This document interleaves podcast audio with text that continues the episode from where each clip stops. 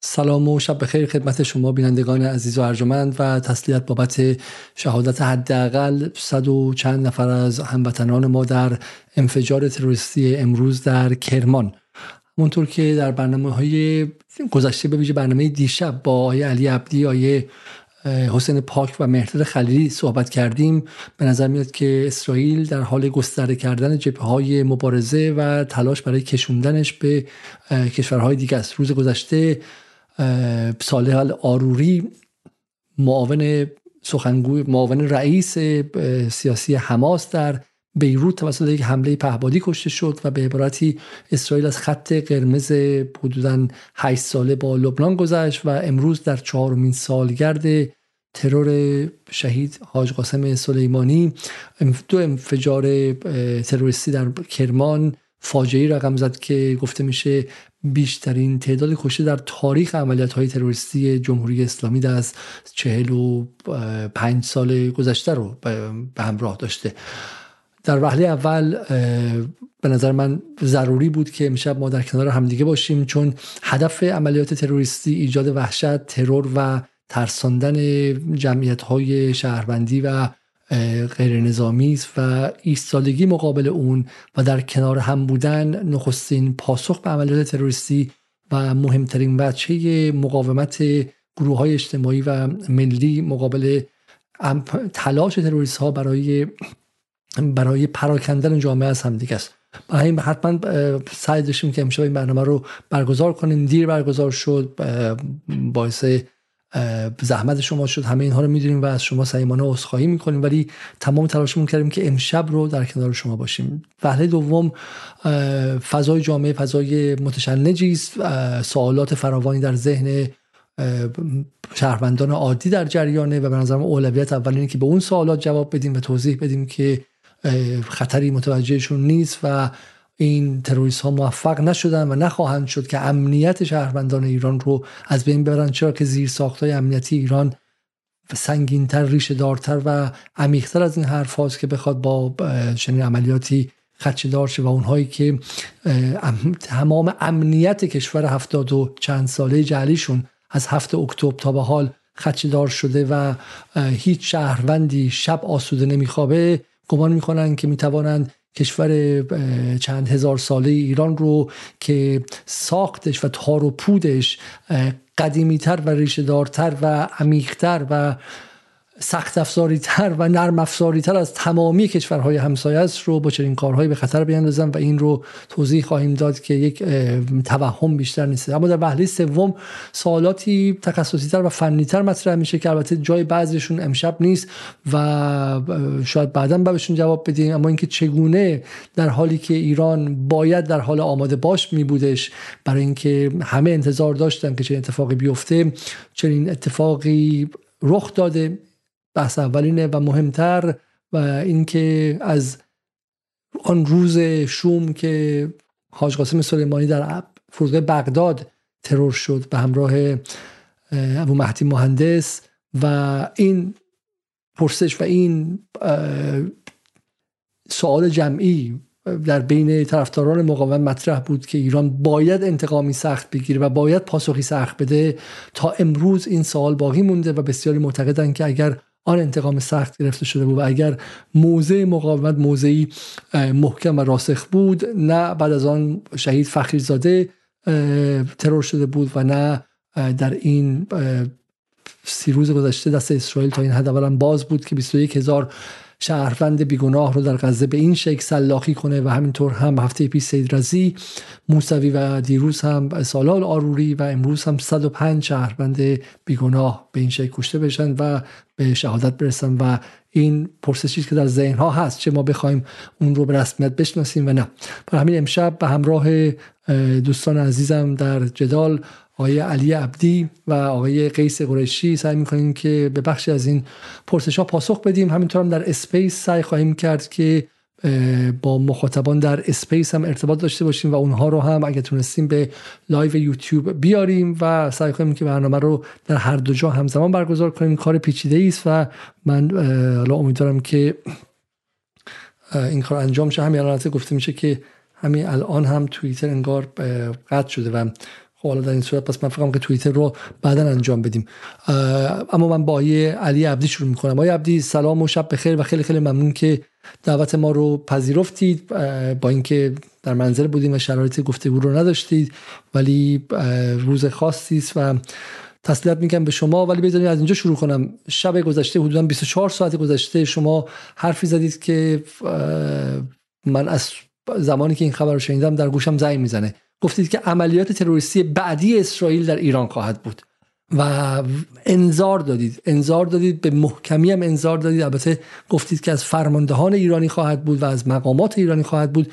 ولی گفتید که ایران باید منتظر باشه که بعد از الاروری وقتی که اسرائیل تا این حد وقیح شده که در داخل بیروت پهباد بفرسته و خط قرمزها رو بشکنه و قواعد اشتباکی رو تا این حد زیر پا بذاره حرکت بعدی در ایران خواهد بود. و چطور شما به عنوان یک تحلیلگر این رو دیدید و آنهایی که باید به شکلی مراقب امنیت بودند ندیدند؟ بسم الله الرحمن الرحیم. عرض سلام شب بخیر دارم خدمت شما. آقای قیس قریشی عزیز و همه عزیزانی که برنامه امشب رو می‌بینن. شب بخیر میگم. در ایران دیر وقت تقریبا. و عرض تسلیت دارم بابت به شهادت رسیدن تعداد زیادی از هموطنان عزیزم در مراسم یادبود سردار دلها که بسیار آزاردهنده بود زنان و مردان و کودکانی که به عشق حاج قاسم اومده بودند و اینگونه پرپر شدند.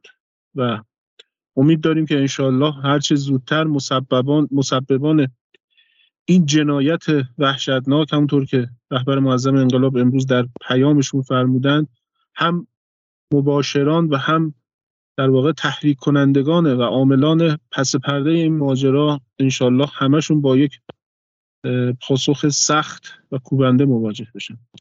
ببینید حرفی که من دیشب خدمت شما عرض کردم استشمامی بود که یک به عنوان یک تحلیلگر به عنوان کسی که سالهاست در این عرصه دارم کار می‌کنم. و به هر جهت تا حدی تروریسم رژیم صهیونیستی رو و شاکله امنیتی این رژیم رو چه از حیث ذهنی چه از حیث ساختاری تا یه حدی می‌شناسم و تجربه در واقع زیسته تروریستی 75 ساله این رژیم در مقابل چشم من هست تصور و تحلیل من این بود که همونطور که دیشب خدمت شما گفتم اولا رژیم کاملا هوشمندانه وارد این عرصه شده. یعنی وقتی با زدن سید رزی شروع کرد امروز یک در واقع یادداشت کوتاه یک عبارت کوتاهی رو نوشتم. نوشتم وقتی رژیم با ترور سید رزی در دمشق شروع کرد و بعد صالح آروری رو در بیروت مورد هدف قرار داد و امروز هم این عزیزان رو به خاک و خون کشید در کرمان اون چیزی که من فهم می‌کنم اینه که رژیم صهیونیستی داره از میدان شکست خورده نظامی غزه فرار می‌کنه به بیرون از فلسطین اشغالی و می‌خواد راه فراری برای خودش پیدا بکنه و با ترکیب سه راهبرد گذشته خودش با هم با هم یعنی راهبرد کارزار میان جنگ ها و راهبرد مبارزه با اختاپوس که منظورش جمهوری اسلامی ایرانه. و راهبرد مرگ از راه هزار خنجر ترکیب اینها این سه تا عملیاتی که ما داریم می‌بینیم. و عملا داره در واقع سعی می‌کنه که آتشی که در درون فلسطین علیه او برپا شده توسط مقاومت رو به بیرون از فلسطین منتقل کنه ببره پشت خاکریزهای منطقه خودش و در بکشونه در درون سرزمین های ما در درون سرزمین های محور مقاومت و آتش رو به اونجا منتقل کنه. تنها ابزاری هم که داره دیشب و خدمت شما گفتم. قدرت اطلاعاتی امنیتیشه. چون توان نظامی رویارویی وقتی با نیروهای حماس رو در غزه نداره قاعدتا در سطح کلان هم توان رویارویی با محور مقاومت رو از نظر نظامی نداره. لذا میره توی سعی می‌کنه نبرد رو منتقل کنه به عرصه ای که فکر می‌کنه و گمان می‌کنه دست بالا رو داره که اون عرصه جنگ های امنیتی هستش. خب من وقتی نگاه کردم که ضربه اول در سوریه وارد شد و ضربه دوم در بیروت به ذهنم اومد که حتما ضربه سوم به ایران برمیگرده. چون عراق که فعلا در اون جایگاهی نیست از نظر این پازلی که ما ببینیم. یمن هم فعلا متصور نیست. یعنی یمن رو به نظر من گذاشته برای یک گام بعدی. الان باید پیام رو به ایران منتقل کنه. حالا من تو تصورم این بود که هدف یک سردار یک مقام امنیتی باشه. اون هم در تهران ولی خب اتفاق متاسفانه در کرمان اون هم علیه مردم بیگناه و بیدفاع افتاد. قطعا خب این اتفاقی که افتاد اقدام شایسته یعنی در واقع تروریستی خیلی خبیسانه ای بود. ولی باز هم به نظر من برای سیستم های امنیتی اونا ارزش عملیاتی واقعا نداره. کشتن مردم بیگناه ارزش عملیاتی نداره. و این فقط یه جنایت. نمی‌دونم به چیش می‌تونن ببالن. و همطور که قبل از برنامه با هم صحبت کردیم هدف ایجاد موازنه وحشت و ایجاد در واقع پمپاژ ارعاب به داخل محور مقاومت و اینجا ایرانه. یعنی می‌خوان قلب ها رو بترسونن. می‌خوان ذهن ها رو دچار سردی و تردید بکنن. اون چیزی که من میفهمیدم این بود و دیشب حرفی که زدم از این جهت بود. نه پیشگو و کاش زبان من بریده بود و این حرف رو نمی‌زدم. کاش این حرف تحققش رو من امروز نمی‌دیدم. واقعا زبانم قاصر از بیان احساسم نسبت به اتفاق. من فکر می‌کنم واقعش رو به شما بگم آقای علیزاده بعد از شهادت حاج قاسم از زمان ترور سید رزی موسوی تا الان هیچ وقت انقدر حالم بد نبود. یعنی بعد از ترور حاج قاسم هیچ وقت حال درونیم اینقدر ناخوشایند نبود. اول سید رزی بعد صالح آروری و امروز این اتفاقی که افتاد. ولی امید داریم انشاالله ما این توان رو داریم. این قوت رو داریم. نباید خودمون رو ببازیم. نباید ناامید بشیم. ما همون ملتی هستیم که بزرگترین موج ترور تاریخ معاصر رو طی سالهای 1360 تا 62 سه پشت سر گذاشتیم. اون اتفاقاتی که بر سر ما اومد اتفاقات کمی نبود. تجربه‌ای که ما پشت سر گذاشتیم تجربه می‌تونم بگم منحصر به فردی بود. ما جنگ رو پشت سر گذاشتیم. حوادث بسیار مهیبی رو پشت سر گذاشتیم و قطعا این اون چیزی نیست که بتونه ما رو به زانو در بیاره. و توان امنیتی جمهوری اسلامی توان کمی نیست. درسته که به این توان این ظرفیت رو داره این ویژگی رو داره که خود ساخته است. توان ما رو آمریکا نساخته توان ما رو روسیه نساخته توان ما رو چین نساخته. این توان برآمده از تجربه 45 ساله بعد از انقلاب این ملت. و خودمون آجر به آجرش رو ساختیم. حالا یه جای کوتاهی شده یه جای قصور شده یه جای کمکاری شده همه اینا رو باید قبول بکنیم. ولی این توان رو داریم که دشمن رو در جای خودش بنشونیم. امروز جایی بودیم صحبت بود به اون عزیزان گفتم. گفتم باید پاسخ درخور داده بشه. چیزی که من دیشب خدمت شما گفتم تو برنامه به افق فلسطین هم دوبار گفتم. بارها اینو تاکید می‌کنم. باید پاسخ درخور بدیم. پاسخ درخور همینه که ضربه به نحوی باشه که اولا قابل کتمان نباشه از طرف رژیم صهیونیستی. نتونن کتمان و سانسورش کنن. و بعد مثل بمب صدا بکنه. و بفهمن که در واقع هر جنایتی علیه این ملت بی پاسخ نخواهد بسیار ممنون از شما.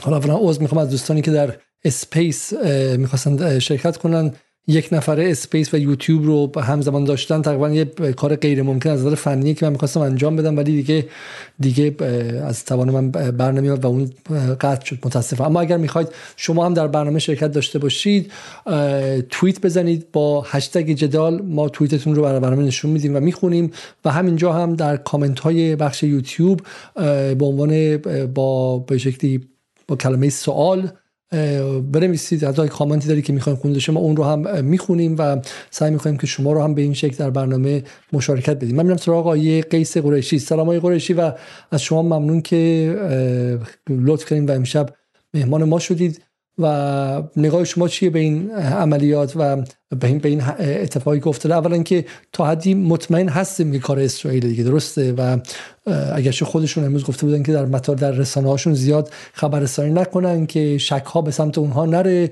ولی اتفاقی که دیروز هم آقای مهرداد خلیلی در برنامه ما گفت برای من دیروز واقعا جا نیفته الان دیدم. گفت همزمان و پس از بحث پهبادی یک نیروی انتحاری به شکلی از این نیروهای ارهابی رو دیدن که حزب الله دستگیرش کرد و چمدانی پر از بمب داشت که من گفتم که اسرائیل این به این شدت همزمان پهباد میفرسته و همینطور هم به این سادگی و شفافی با از نیروهای باقی مانده داعش و نیروهای انتحاری اسلامگرا به اون شکل استفاده می‌کنه استفاده می‌کنه و واقعا امروز دیدیم دیگه. اما تا کجا؟ اولا مطمئنیم که کار اسرائیل و بعد هم همون سوالی که از آقای عبدی پرسیدم پاسخ ایران بچی باشه؟ عرض سلام خدمت شما آقای عبدی و عرض تسلیت به خودم به شما و به هر که برنامه رو می‌بینه و تمام مردم ایران. واقعیتش خیلی مشخص بود. ما از تقریبا دو ماه پیش حملات نیروهای تروریستی در سوریه به مواضع حزب الله شدت گرفت. یعنی شدت ملموسی گرفت. مشخص بود که حالا اون زمان اسرائیل رد می‌کردن مرتب. ولی این هماهنگی بین نیروهای النصره و نیروهای القاعده در در سوریه با دقیقا هماهنگ با جنگی که در غزه هست عملا به هر حال اونها ادعای اسلامشون میشه.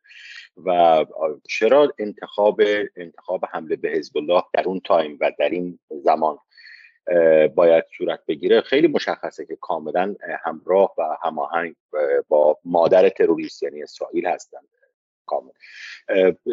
این در مرزهای شرقی ما هم حمله به پاسگاه ها و حمله به نیروهای انتظامی مشخص بود که باز, باز هماهنگه. یعنی می‌شد پیش بینی کرد. اسرائیل شکست استراتژیک خورده. و با کارهای تاکتیکی و با کارهای جزئی چه در غزه چه در خارج از غزه دنبال یه طوری فروختن به افکار عمومی خودشه. و این استراتژی رو از روز اول دنبال کرده که آمریکا رو به نحوی درگیر این جنگ بکنه. هرچند آمریکا خیلی تلاش کرده تا الان که به طور مستقیم درگیر نباشه یعنی لوجستیک همراهی بکنه با اسرائیل. و مثلا در لبنان با حزب الله درگیر نشه چون ناوهاش رو آورد به مدیترانه شرقی به شرق مدیترانه آورد و روزهای اول تهدید کرد که اگر حزب الله فلان بکنه و بهمان بکنه من واکنش نشون میدم این آرزوی اسرائیل در حالتی در, در حالی که بعد از سه ماه هیچ به اعتراف خودشون یعنی الان من طرفدار جمهوری اسلامی یا عضو محور مقاومت نیستم به اعتراف خود اسرائیل فرماندهان ارکان سابق رؤسای موساد سابق نخست, نخست وزیران سابق اسرائیل اسرائیل در غزه هیچ پیروزی بعد از سه ماه پیروزی ملموسی بعد از سه ماه به دست نیاورده.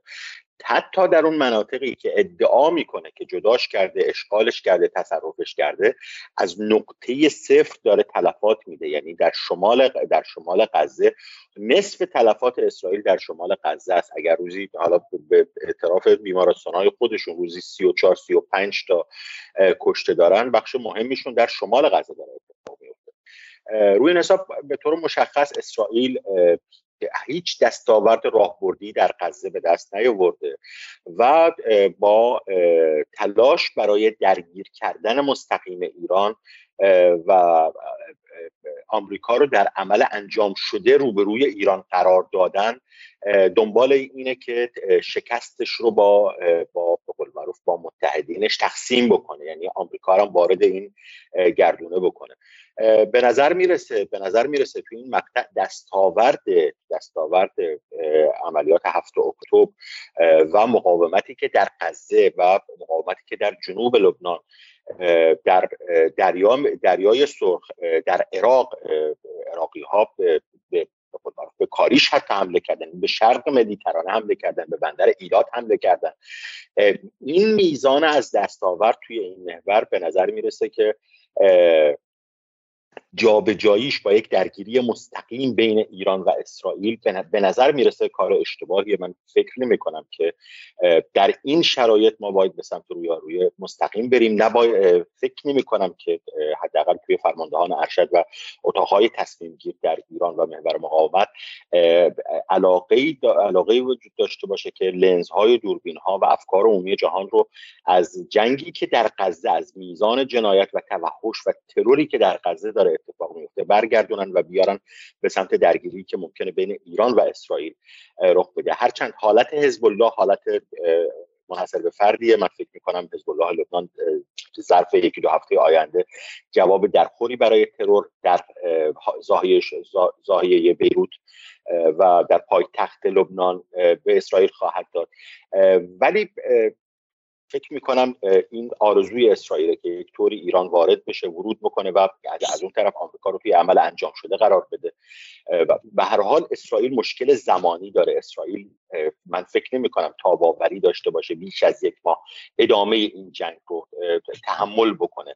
نه افکار عمومی جهان نه شرایط سیاسی که در آمریکا حاکم شده و اون کمپین شرمی که علیه دولت آقای بایدن در در حزب دموکرات جوانهای حزب دموکرات به وجود اومده بعید می‌دونم اسرائیل زمان زیادی داشته باشه و خیلی دست پاچه دنبال اینه که یک طوری دایره دایره تنش رو گسترده بکنه. طوری که جوابی از ایران یا میزان اون تو پاسخ حزب الله بتونه آمریکا رو درگیر بکنه.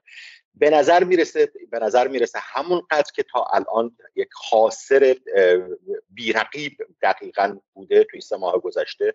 بعید می‌دونم از این به بعد هم بتونه دستاورد خاصی داشته باشه کارهای تاکتیکی به قول آقای عبدی هیچ ارزش عملیاتی این گونه ترورها نداره که هرگز نمی‌تونه به حساب بیاد جز این که بخواد خیلی ایران رو توی یک شرایطی قرار بده که به هر حال ورود مستقیم بکنه.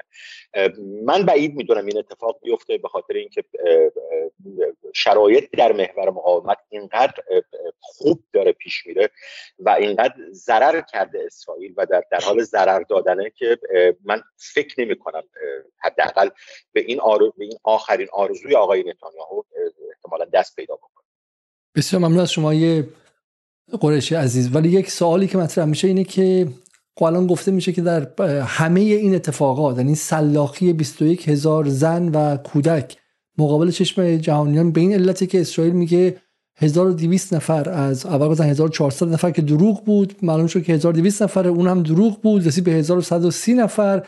که اونم تعداد زیادیش سرباز بودن و بودن 400 تاش سرباز بودن 300 تاشون هم خودش کشته. خودش کشته دقیقاً. خب رسید تقریبا مثلا به همین تعداد مثلا تا این لحظه این تا این لحظه جهان رو به هم ریخته و تمامی قوانین قوانین بشری رو هم نابود کرده چون حدودا 400 500 از شهرونداش ادعا کرده در عملیات تروریستی کشته شدن.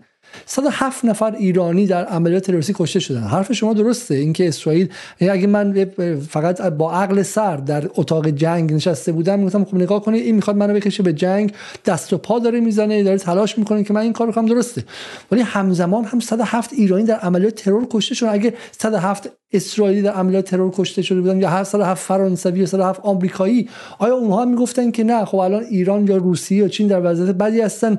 بذار که سال هفت دیگر هم بکشه چون بیشتر از یک ماه نمیتون تحمل کنه. پس این 44 سال مقاومت مردم ایران 8 سال جنگ این تلاش که این کشور امنیت داشته باشه اینها رو ما همه رو به عنوان یک معادله درون جنگی کامل نگاه کنیم. آیا اصلا چنین صحبت کردن باعث میشه که جامعه واقعا فکر کنید که بس اگه منم کشتشم تو اون معادلات جنگ وسیعتر دارن بهش نگاه می‌کنن. خود اتفاق اصلا همه بحث اسرائیل بذاریم کنار بحث ج... الاقصا هم بذاریم کنار. اینکه صدا مجاهدین خلق در بدترین روزهای ترورشون صدا هفت نفر رو یک جا نکشتن درسته؟ اینکه صدا هفت ایرانی رو به این راحتی کشته ما نباید هیچ پاسخی بدیم به نظر شما؟ حالا ببینید آقای علیزاده از لحاظ عاطفی من رو می‌شناسید. یعنی من خیلی خیلی خودم رو کنترل می‌کنم که ولی در حال یعنی باید اون ارزم وظیفه که گردنمه رو درست ادا بکنم. یعنی باید یه واقعی واقعیت رو دارم. یعنی اهداف اسرائیل رو دارم میشمارم. از لحاظ عاطفی که خب اصلا هم بی سابقه است همین که اگر به من باشه و دگمه داشته باشم که همین الان سه هزار تا موشک به تل بزنم می‌کنم این کارو. ولی من فکر می‌کنم یعنی حتی از یک ماه پیش هم حالا جایی در مصاحبه گفتم که به هر حال روش یعنی کارهای تاکتیکی جایگزین خواهد شد به خاطر اینکه اسرائیل توان ایجاد یک معادله راهبردی رو نداره توان توان یک پیروزی راهبردی رو نداره و تقریبا شانسش الان در غزه در لبنان هم همینطور در دریای سرخ هم همینطور. شانسش زیر ده درصده. رو میاره به کارهای ایزایی به کارهای کارهای تروریستی و حالا ترور سران ترور فرماندهان ارشد در محور مقاومت. و به هر حال ما باید ببینیم که یعنی باید حسا یک من, من فکر می‌کنم فرماندهانی که تونستن از باب المندب تا مدیترانه رو به قول فرف اتوبان بکنن بهتر از من می‌تونن تشخیص بدن که چه وقتی جواب بدن و چه جوابی در خوری می‌تونن بدن. به نظر می‌رسه که ضعف اسرائیل توی این روند فرسایشی اونقدر تعمیق خواهد شد که تمام جوابها تو خودش نهفته است. میام سراغ عبدی ولی قبل از اون بذارید من چند تا از کامنت های مخاطبان رو بخونم اونطوری که وعده کردیم حداقل به این شکل مخاطبان رو وارد برنامه کنیم. آیه آمر ام ام ای میگه که آیا پاسخ ایران نمی‌تونه به ساخت سلاح اتمی باشه یا افزایش غنیسازی؟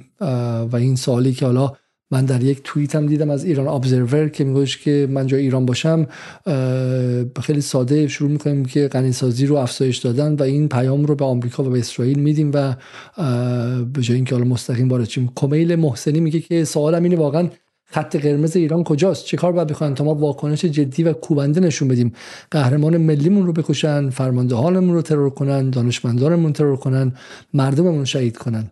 آقای محمد تقی سادانی میگه آیا علیزاده آقا خوب می‌دونه چطور جواب بده این ذات آقای خامنه ای که باید هر اقدامی صد درصد موفقیت باشه. چون شکست برای انقلاب این تکه تکه شدن ایران پس باز هم صبر می‌کنیم ببینیم که پاسخ رهبری چیه و تسلیت تسلیت آقای پدرام کریمی. میگه عملیات تروریستی بسیار دقیق اتفاق افتاده. دو بمب با فاصله 20 دقیقه‌ای تا بیشترین تلفات ممکن رو بگیره. بدون نفوذ در رسانه در نهادهای اطلاعاتی چنین چیزی آیا ممکنه؟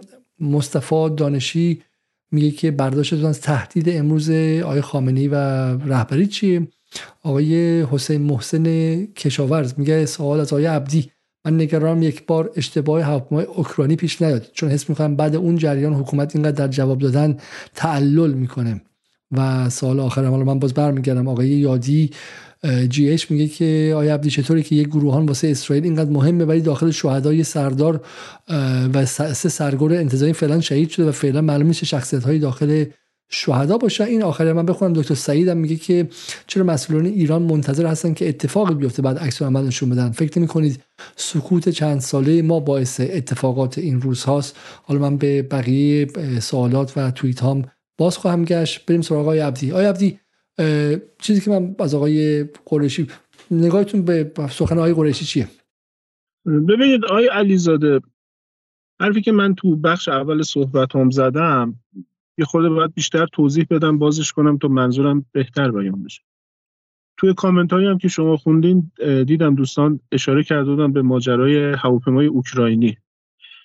این که من گفتم باید پاسخ بدیم لزوما یعنی حتما به نظر من پاسخ ما جنس نظامی نباید داشته باشه. اسرائیلی یه تعبیری دارن.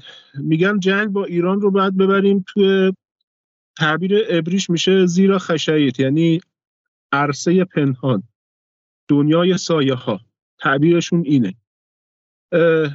حالا که اسرائیلی ها می‌خوان تو دنیای سایه ها با ما بجنگن ما هم باید تو دنیای سایه ها باشون بجنگیم. یعنی وقتی دشمن میدان بازی رو می‌بره تو عرصه جنگ امنیتی ما هم باید تو فضای جنگ امنیتی بهش جواب بدیم. فضای میدان نظامی باید کار خوش رو جلو ببره.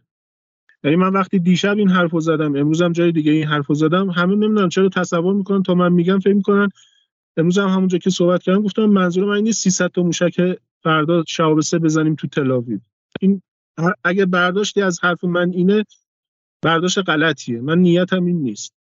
من میگم وقتی دشمن در کنار جنگ نظامی که داره شکست می‌خوره داره یک معادله جدیدی رو طرح می‌کنه تو همون معادله باید بهش جواب بدیم.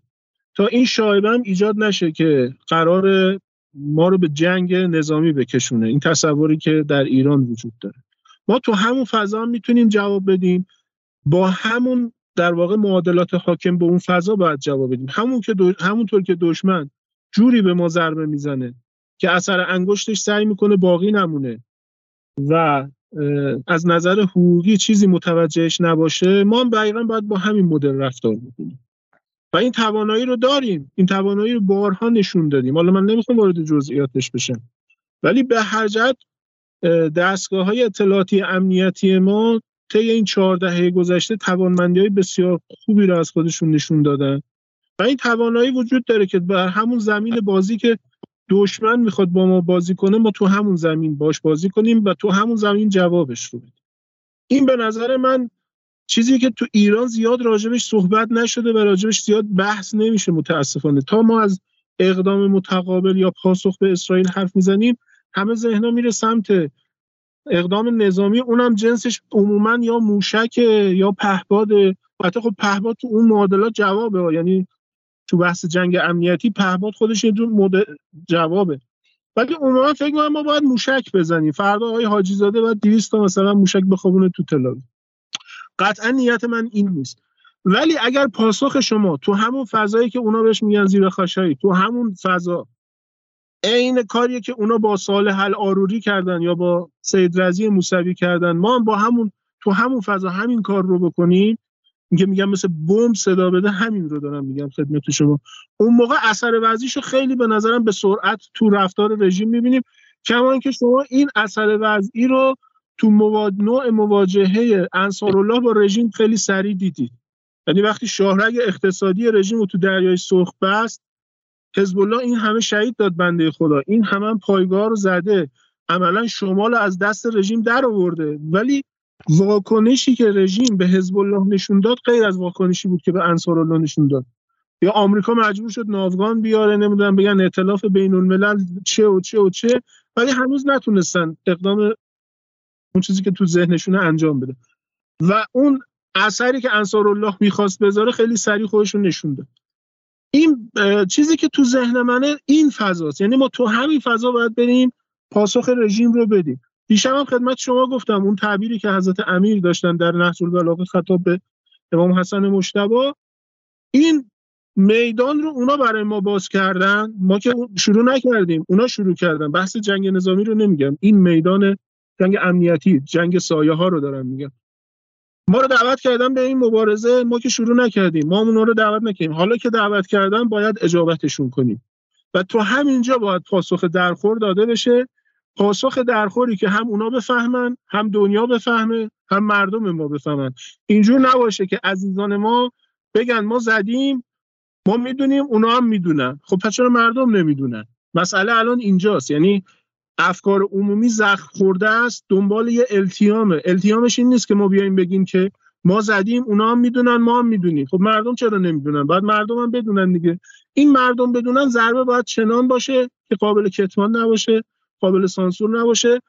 و خبر خیلی چیز مثل همین کاری که با سید رزی شد با آل با الاروری شد همون مدل اتفاق ولی چون بخیر ما در چهار سال گذشته بعد از شهادت حاج قاسم داشتیم که فلان سایت حالا نزدیک به امنیتی گفته فلان فرد در اسرائیل هم ترور شده و خیلی هم آدم مهمی بوده. اصلا مهمترین آدم بوده ولی خبری هم در رسانه های جهان نیامده و این خیلی مهمه. چون ببینید کاری که الان کردن این که هر شهر برنده ایرانی الان تا یه حدی ترسیده. حالا اینکه ما اهل ترس نیستیم ما اصلا ملت چه می‌دونم متفاوتی هستیم و غیره اینا به کنار. این که به خودمون مربوطه. خب اینکه ما وحشت نکردیم توان خودمون. ولی تلاشمون بودی که همه این 85 میلیون ایرانی وحشت کنن. درسته؟ از در خونه که میرن بیرون پشت نگاه کنن. فردا ورزشگاه فوتبال نتونن برن. تو مراسم خرید عید نخوام برن بازار و غیره. و ترور دیگه. ترور کارش ایجاد وحشته. کلمه ترور به انگلیسی این ترورایزینگ یعنی ایجاد وحشت. ولی ایران کاری کرده تا حالا در اورشلیم پست و در تایمز آف اسرائیل و در به شکلی هاآرتص و اینا منتشر نشده و موازنه وحشت به وجود نیورده در نهایت. یعنی از زمان ترور شهید فخری که رسما کار اسرائیل بود تو هم امروز ما مقابله به مثلی نداشتیم که موازنه وحشت به وجود بیاره. داشتیم آقای عبدی؟ نداشتیم. می‌دونید چرا آقای علیزاده؟ یک اولیش اینه که اهدافی که ما انتخاب کردیم پایا پای اون چیزی که اونا انتخاب کردن نبوده. یعنی این اینایی که حالا گفته میشه چون اولا اینا برای منی که به عنوان پژوهشگر دارم نگاه کنم خیلیاش مخدوشه. واقعا قابل اثبات نیست. یعنی عزیزان بعضا عنوان می‌کنن ولی وقتی پیشون می‌گیری نمیگم نبوده ها ولی می‌خوام بگم که واقعا اثباتش من امروز جای همین حرف زدم. ما یه دونه از همین سرتیپ های اسرائیلی داشتیم به نام تال آسمان اگر اشتباه نکنم. حالا آسمانش که یادم تالش دوچار تردیدم. سرتیپی بوده که گفتن تو ترور حاج قاسم سهیم بوده. من حداقل یادم این آدم چهار پنج بار تو اخبار رسانه ما کشته شده. یه بار تو عین الاسد کشته شده یه بار تو دوبی کشته شده یه بار چند بار کشته شده. خب یه آدم چند تا جون داره که چند بار کشته بشه؟ این متاسفانه یا اون عملیات پهبادی که تو اقلیم صورت گرفت گفتن نمی‌دونم یه ماشین پر از مامورای موساد بوده بعد حالا حواشی عجیب غریب پیدا کرد. می‌خوام بگم اولا خیلی قابل اثبات نبوده. ثانیا اگر هم فرض بگیریم که قابل اثبات بوده اهداف پایاپای و برابر با اون چیزی که از ما گرفته شده واقعا نبوده. ما اگر می‌خوایم بزنیم که بگیم برابر بوده ما الان باید یا رئیس شاباک بزنیم یا رئیس موساد بزنیم یا رئیس آمان بزنیم یا رئیس ستاد کل بزنیم. یا آدمی باشه که قابل کتمان نباشه که بگن آقا مثلا این اصلا نبوده. یه لولی باید بشه که لاقل برابری داشته باشه. دارم از جهت تقریب به ذهن میگم و منظورم که حالا هدف دارم معرفی می‌کنم. شما باید کسی باشه که چهره باشه مشخص باشه دنیا بشناسدش که اگر براش اتفاقی افتاد الان شما ببینید وزیر دفاع چین میگن ظاهرا چند ماهی اصلا دیگه دیده نشده. یه وزیر جدید معرفی شده تو چین. الان برای دنیا سوال خب این وزیر دفاع قبلی چه اتفاقی براش افتاده؟ من کارشناس چین نیستم خبرگی هم ندارم. ولی این خبری که الان تو رسانه ها هست دیگه همه دنبال اینه که وزیر دفاع چین الان کجاست. اونو نمی‌تونه شی جین پینگ به این راحتی نمی‌تونه کتمانش کنه چون وزیر دفاع بوده. ولی وقتی دست رو آدمایی می‌ذاری که راحت میشه قایمشون کرد راحت میشه کتمانشون کرد یعنی تو هدفیابی درست رفتار نشده. باید هدفی انتخاب بشه. ببینید وقتی میگه قرآن مجید به ما میگه النفس و به نفس العین و بالعین الاذن و بالاذن یعنی مقابله به مثل باید بشه. اگر از شما کسی رو زدن که رتبهش این بوده باید هم رتبهش رو بزنی. نمی‌تونی دو تا رتبه پایین ترش رو بزنی. بعد ادعا بکنی من مقابله به مثل کردم. تو اون فضا اگر بریم و با همین مقدماتی که خدمت شما و شرطی که گفتم رفتار بشه اون موقع به نظر من شما می‌بینید که اصلا فضا متفاوت میشه. بسیار خوب. من یه نکته فقط اولا از اینجا بگم. شما جمله که گفتید رو من فقط ازش استفاده کنم اینجا. شما فرمودید که فردی بوده که یک بار در اربیل کشته شده یک بار در دبی کشته شده و غیره. همینجا باید بگیم که آقا بالاخره بحث بحث جدی است. یعنی اگر فقط دنبال این باشن که مثلا دهن بچه حزب اللهی ها یا طرفداران مقاومت رو ببندن که آقا ما زدیم نگران نباش. بحث کلکل نیستش بحث موازنه وحشته. ابزار دفاعی نظامی یک ملته. چیزی نیست که بخوای شوخی کنی و باهاش مثلا پروپاگاندا درست کنی بگی ما زدیم. بعد به میگم خب حتما زدن دیگه.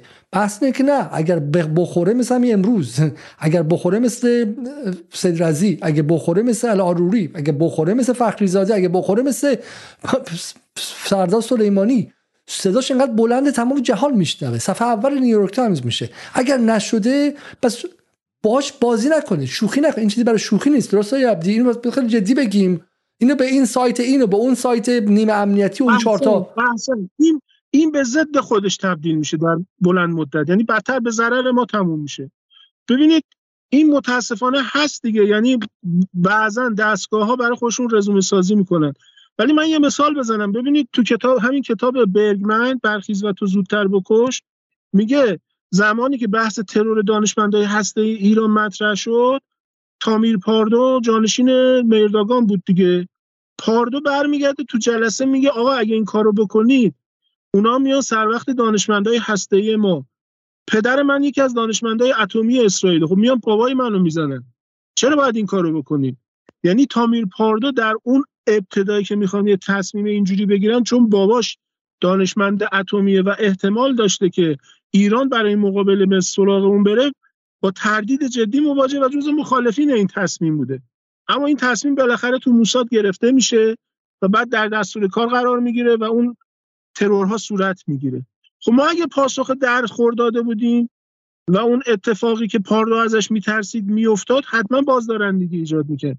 ولی ما این کارو نکردیم. و بعضا مثلا عملیات اربیلی که ما یه بار راجبش صحبت کردیم و نمیگم و مقر موساد تو اربیل زدن. قبلش اگر خاطرتون باشه یکی دو بار دیگه اتفاقاتی افتاده بعد شما می‌دید یه لیستایی میومد بیرون. گفتن اینا افسرای موساد بودن که اونجا بودن. بعد این اسما رو سرچ می‌کردی. اسم من چون دیدم بعضا تو سایت های فارسی مثلا همین اخیرا تو همین جنگ اخیر اومدن یه اسم می‌دادن گفتن سرتی فلانی کشته شده. بعد تصویر آویو کوخاوی رو گذاشته بودن. رئیس قبلی ستاد کل نیروهای مسلح اسرائیل. خب معلوم بود که این یه جعل خبر یه فیک نیوزه یه خبر فیک یه میس اینفورمیشنه اون کسی هم که جعلش کرده انقدر نمیفهمیده که بابا این کی هستن؟ وردش عکس کوخاوی رو آورده زیرش یه اسمی هم زده زده سرتی فلانی رو زدیم کشتیم. خب اینا اولا به اعتماد عمومی آسیب می‌زنه به اعتماد داخلی آسیب می‌زنه و بعد به مرور زمان معلوم میشه که راسته یا دروغه. بدتر اثر معکوس می‌ذاره. ولی اگر هدف درست انتخاب بشه و واقعی اقدام بشه شما اثرش رو به وضوح می‌بینید کما که تو اتفاقاتی که رقم خورده مثل ماجرای اربیل که تو اقلیم اتفاق افتاد خب ما بعدا اثرش رو تو رفتار در واقع اقلیم دیدیم. علا رقم دست و پاهایی که زدن که خوشون رو نجات بدن اووردن و بردن و خسرزی رو بردن کی اووردن و فلان اینا. معلوم شد بالاخره دارن همکاری می‌کنن با موساد دیگه. و موارد دیگه حالا اقدامات دیگه که صورت گرفت. ولی وقتی میرن دوستان به سمت اینکه کاری وقتی صورت نمی‌گیرن میرن به سمت رزومه سازی خب خودمونی بگیم تقش در میاد دیگه. نمیشه تا کی می‌خوایم اینو نگه داریم؟ تا آسمانو چند بار می‌خوایم به کشتن بدیم؟ حداقل 6 بار تا حالا به کشتنش دادیم. اما اگر بریم به اون سمتی که خدمت شما گفتم حتما به سرعت ما اثر وضعیشو می‌بینیم. بسیار من یک نکته ای رو خیلی با تاکید بگم که ما در اینجا به هیچ وجه از عملیات تروریستی در جدال که مسلمان دفاع نمی کنیم بحثی که هستش اینه که اسرائیل ازش به عنوان یک ابزار جنگی داره استفاده می‌کنه و ما در واقع بحثمون جنگ در برابر جنگه. برای همین بریم توضیح میدیم که ابزار دفاعی به شکلی اگر اونها براشون به عنوان ابزار دفاعی تهاجمی جنگی محسوب میشه خب بالاخره کشورهای دیگه هم حق دارن که ازش به عنوان ابزار جنگی استفاده کنن مثلا منظورمون شهروندان عادی به هیچ وجه نیستش. اینا من به خاطر حالا قوانین یوتیوب و قوانین بپیام انگلیس و توضیح بدم. اما بیام سر این که من به آیه قریشی می‌رسم. فقط می‌خواستم سایت آیه خامنه نشون بدم که به نظر میاد که سایت داره پاسخ خیلی مشخصی میده. برای همین امیدوارم که مسئولان پشت آیه خامنه ای مخفی نشن. این تصویر در سایت رهبری الان گذاشته شده. میگه که پیام مهم رهبر انقلاب در پی حادثه تروریستی سربازان رای سلیمانی به رزالت جنایتکاران پاسخ سختی خواهند داد و دوباره در تصویر دیگر تحمل نخواهند کرد. جنایتکاران سنگدل نتوانستند عشق و شوق مردم به زیارت مرقد سردار بزرگشان را تحمل کنند بدانند که سربازان راه و روش سلیمانی هم رضایت اونها رو تحمل نخواهند کرد. من عزیز بدین فقط به شکلی متن سخنرانی آقای خامنی رو بخونم. به نظرم بحث مهمی است و آقای خامنی میگن که ملت ایران ازادار شد و خانواده های زیادی در سوک جگر گوشگان و عزیزان خود غرق ماتم شدند. جنایتکاران سنگدل نتوانستند عشق و شوق مردم به زیارت مرقد سردار بزرگشان را تحمل کنند بدانند که سربازان راه روشن سلیمانی هم رزالت و جنایت آنان را تحمل نخواهند کرد. چه دستهای آلوده به خون بیگناهان و چه مغزهای مفسد و شرارتزا که آنان را به این گمراهی کشاندند از همکنون آماج قطعی سرکوب و مجازات عادلانه خواهند بود. بدانند که این فاجعه آفرینی پاسخ سختی در پی خواهد داشت به الله. آیه قریشی حالا صحبت های آیه عبدی رو شنیدید و همینطور هم به شکلی پیام خیلی خیلی روشن و واضح آیه خامنه ای رو نظر شما چیست؟ اولا از آقای عبدی تشکر می‌کنم. نکته خیلی مهمی رو اشاره کرد. یعنی واقعا این انتظاری که ما در پاسخ باید بریم و به معروف چه می‌دونم کماندو پیاده بکنیم چکباز پیاده بکنیم موشک بزنیم این این خیلی مهم بود که آقای عبدی خیلی فنی گفتش. واقعیتش اینه که بحث چالش امنیتی و توی جدال امنیتی قاعده اینه که شما همون اتفاقی رو که میفته باید شبیهش رو انجام بده. یعنی این باز می‌تونه جواب درستی باشه برای حداقل کسایی که نمی‌دونن جواب چه شکلی باید باشه و یا انتظارات عجیب غریبی دارن. دو تا, دو تا مطلب خیلی مهمی رو من لازم می‌بینم اشاره بکنم. ببینید ما یا یا تو جنگ هستیم یا نیستیم. خیلی تکلیفمون رو باید روشن بکنیم. یعنی ما مثلا توی جدال با اسرائیل در منطقه و توی جدال با آمریکا در منطقه یا هستیم به طور مستقیم یا نیستیم. اگر هستیم اینو باید بپذیریم که بحث مقاومت بحث جنگ های فرسایشی و پارتیزانیه. بحث جنگ های کلاسیک نیست. بحث جنگ های زمانداره. یعنی شما سی سال 20 سال سی سال برنامه ریزی می‌کنید آرام آرام رفتارتون کاراتون در میدان حوزه امنیتی تو حوزه نظامی مثل موریانه اون ساختار دشمن رو به قول معروف می، می، می‌خوره و در نهایت بعد از یک مدتی مثلا در, در عراق از سال 2003 در اصل 2004 تا سال 2011 در, در نهایت آمریکا رو مجبور به خروج می‌کنید در افغانستان به یه شکلی. و خب توی قضیه خاصی مثل قضیه فلسطین اشغالی چون می‌دونید شرایط شرایط خاصی یعنی ما باید حواسمون باشه در مورد امنیتی ترین نقطه جهان در مورد امنیتی ترین چند کیلومتر در چند کیلومتر جهان داریم صحبت می‌کنیم. شرایطش شرایط ویژه‌ایه. شرایطش با شرایط ایران با این جغرافی های پهناور و 90 میلیون نفر سکنه خیلی متفاوته. ضمن اینکه توی اون امنیتی ترین نقطه جهان تمام سرویس های امنیتی جهان یعنی بخش مهمی اون البته اون جهان در نظم جهانی در اصل یعنی آمریکا و انگلستان و فرانسه و آلمان هم پوشش کامل میدن به اون ساختار امنیتی. روی این حساب اونجا احتمالا رفتاری که توی, توی اسرائیل مثلا اگر چه می‌دونم نیروهای مقاومت خواستن یک فرمانده ارشد یا یک مثلا قائم مقام وزارت دفاع یا کسی رو تو اینطوری رو برن سر وقتش خیلی سختتر از در سوریه در لبنان و در ایران خواهد به خاطر شرایط ویژه‌ای که اسرائیل داره.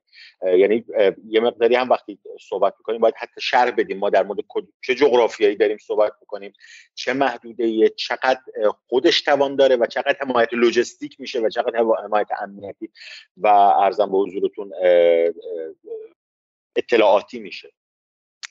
روی این حساب بحث مقاومت یه بحثیه که ما اگر بپذیریم که ما در جنگ مستقیم هستیم از هفته اکتبر ما در جنگ مستقیم هستیم البته تو در, در این حادثه هفته اکتبر در عملیات هفته اکتبر تا به امروز رو دارم میگم دیگه نمی‌تونید امتیازهایی که محور و ایران داره رو نادیده بگیرید و بچسبیم به بررسی بکنیم ببینیم اسرائیل چه دستاوردهایی. یعنی ببینید این این یه مقداری به نظر می‌رسه بی انصافیه یعنی البته نه از شما اساتید و عزیزان منظورم فضاییه که در فضای مجازی یا حالا یه سری اساتید سعی می‌کنن ترویجش بکنن. شما توی توی جنگ یک سری دستاوردها دارید یک سری ضعف ها ممکنه داشته باشید. این رو در یک کامل باید نگاه کرد و از چند از از با یک اشراف کاملی به کل قضیه باید تحلیلش کرد. اتفاقی که امروز افتاد من به نظرم صحبت سید حسن نصرالله کاش قطعا ترجمه شده و قطعا دوستان می‌بینن. دستاوردها رو وقتی شما حالا روز جمعه روز جمعه هم خیلی مفصلتر بهش می‌پردازه دستاوردها رو وقتی شما ابعاد دستاوردهای محور مقاومت از هفت اکتبر تا الان قابل قیاس نیست. این که شخصی مثل سید رزی که عزیز بر دل همه ما ترور میشه و داغش قطعا تا روز آخر زندگی امثال من میمونه به کنار. بحث این که مقایسهش بکنیم با اتفاقاتی که از هفت اکتبر تا الان افتاده مشکلاتی که اسرائیل برای سران اسرائیل از هفت اکتبر تا الان اگر یک راست گفته باشن اینه که جنگ این جنگ برای ما جنگ وجودیه. این جنگ برای ما جنگ بقاست. یعنی شما اسرائیل رو تو یک جنگی که جنگ وجودی برای, برای اون حساب میشه و با صدای بلند دارن فریادش می‌کنن. از نخست وزیرش تا فرمانده ارکانش تا فرمانده تا, تا وزیر دفاعش تا همه دارن اینو در اسرائیل فریاد می‌کنن رو. بیایم بگیم خیلی خب حالا پس اسرائیل موفق شده. اگر نمی‌دونم در در لبنان فلان عملیات انجام داده در نمی‌دونم سوریه فلان عملیات انجام داده. پی، پیروزی و ابعاد پیروزی فلسطینی ها و بعد از اون لبنانی ها یمنی ها و قطعا عراقی ها و ما ایرانی ها قابل قیاس نیست واقعا با کارهای تاکتیکی و کوچیکی که اسرائیل داره می‌کنه. بسیار خوب. ما آخرین باری که با هم صحبت کردیم حدودا فکر کنم اواسط اواخر آبان بود و شما معتقد بودین که اسرائیل نمی‌تونه وارد غزه شه. و الان 95 درصد مردم غزه از غزه از مناطقشون خارج شدن و اسرائیل حداقل حضور نظامی در غزه داره. ما که نمی‌خوایم فقط خودمون رو شاد کنیم با بحث پیروزی. و یه نکته هم شما گفتیم به من حتما باید اینجا اصلاح کرد. گفتین که جنگ جنگ چریکیه. ایران بخشی از محور مقاومت هستش ولی ایرانی کشوره. ایران نیروی چریکی نیستش. ایران کشور جمهوری اسلامی ایران با 85 میلیون جمعیت و احتمالا جز پنج قدرت مثلا اول موشکی جهان جز ده تا قدرت مثلا به شکلی زمینی داره حالا زمینی نمی‌دونم. جز 20 کشور اول اقتصادی جهان. ایران با کتایب حزب الله یکی نیست به خیلی اشتباه بزرگه اگه ما نه ایران ارتش داره ایران سپاه پاسداران داره و ایران 44 سال هنوز بچه های مردم تو تیکه دارن میارن به عنوان کفن. کاری که یمنیا کردن فوق العاده است ولی کاری که یمنیا کردن و 40 سال پیش ایرانیا کردن. کاری که لبنان داره می‌کنه فوق العاده است ولی اون کارو همه مردم ایران در دهه 60 انجام دادن. اگه فقط یه بخش کوچیک از شیعیان دارن انجام میدن. برای همین مقاومت قدمش روی چشم اما ایران کشور کشوری که از دل 44 سال مقاومت اومده. اگر ما توقع داشته باشیم کار چریکی پارتیزانی کنه و همه 85 میلیون نفرم ساکت تو خونه بشینن که مثلا سپاه قدس می‌خواد کار پارتیزانی کنه بعد کشتشن تو کرمان تو محل خودشون توهین به توهین به اون 230 هزار شهید ایرانه. نه آقای علیزاده من به نظرم یه مقداری بی‌انصافی در مورد می‌کنم منظورم راهبرد ایران در برخورد با اسرائیل پدیده اسرائیل و اشغال آمریکا تو مرزهای شرقیمون و تو مرزهای غربیمون بوده. نه اینکه اسرائیل نه من معتقد نیستم که اگر به ایران حمله مستقیم بشه باید بریم مثلا تو سی سال کار چریکی انجام بدیم. راهبرد ایران در برخورد با اسرائیل و آمریکا در مرزهای خودش راهبرد مقاومت بوده و جنگهای چریکی بوده. اینو من بعید می‌دونم کسی منکرش بشه. بحث راهبرد ایران بوده. مورد دیگه ای هم که مورد دیگه ای هم که هست که من شما یه اعتراضی کردید. من یادم رفت اعتراض اولتون در مورد چی بود. ولی حالا اگر یادم اومد خواهش می‌کنم.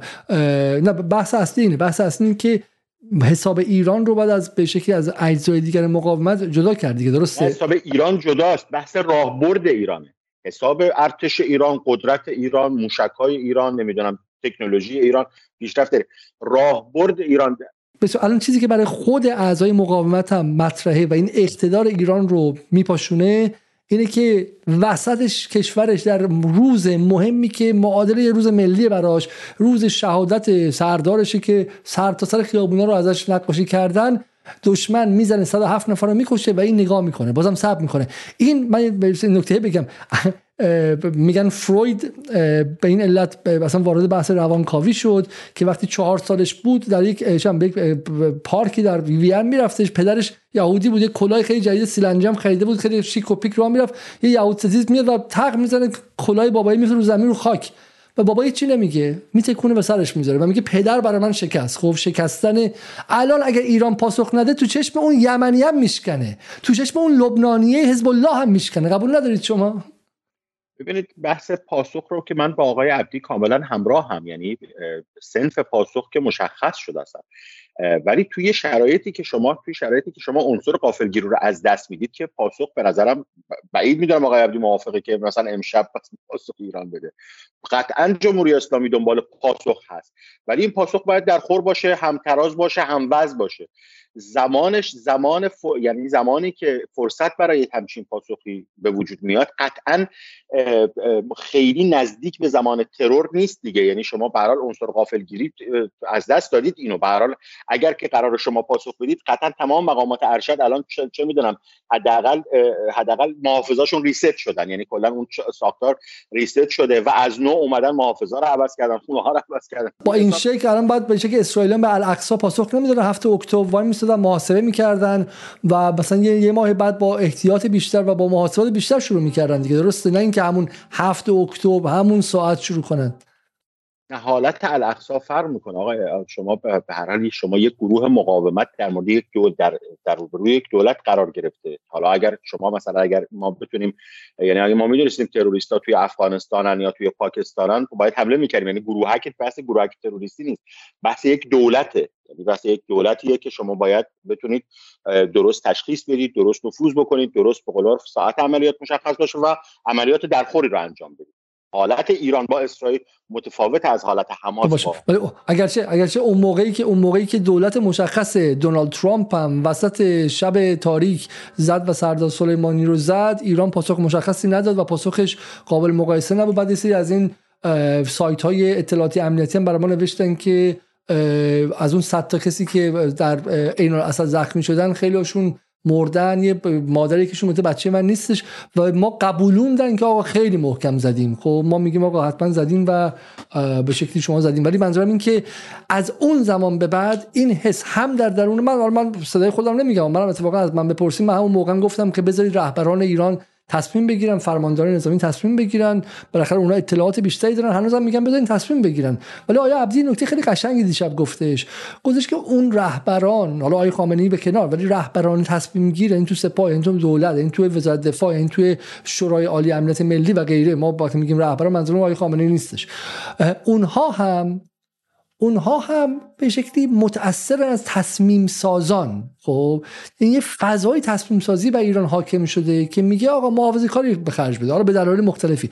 من میگم از اونم فراتر و عمیقتر به نظر میاد که یه فرهنگی بر ایران حاکم شده که از سایه جنگ میترسه از اینکه وارد جنگ شه میترسه و به قول معروف میگن از ترس تپ کردن میمیره درسته؟ انقدر نگرانی که کار به سایه جنگ برسه و جامعه هم همراهی نکنه باهاش که خیلی خیلی داره محافظه کاری رفتار می‌کنه. سوال ما در واقع اینه که از روز 13 دی 1398 تا به امروز مخاطب داخلی عاشق محور مقاومت و همینطور هم دوستان مقاومت توی عراق و لبنان و یمن و سوریه و جای دیگه نگاه می‌کنن احساس می‌کنن که ایران داره محافظه کاری به خرج میده. آیا شما این احساس نمی‌کنید؟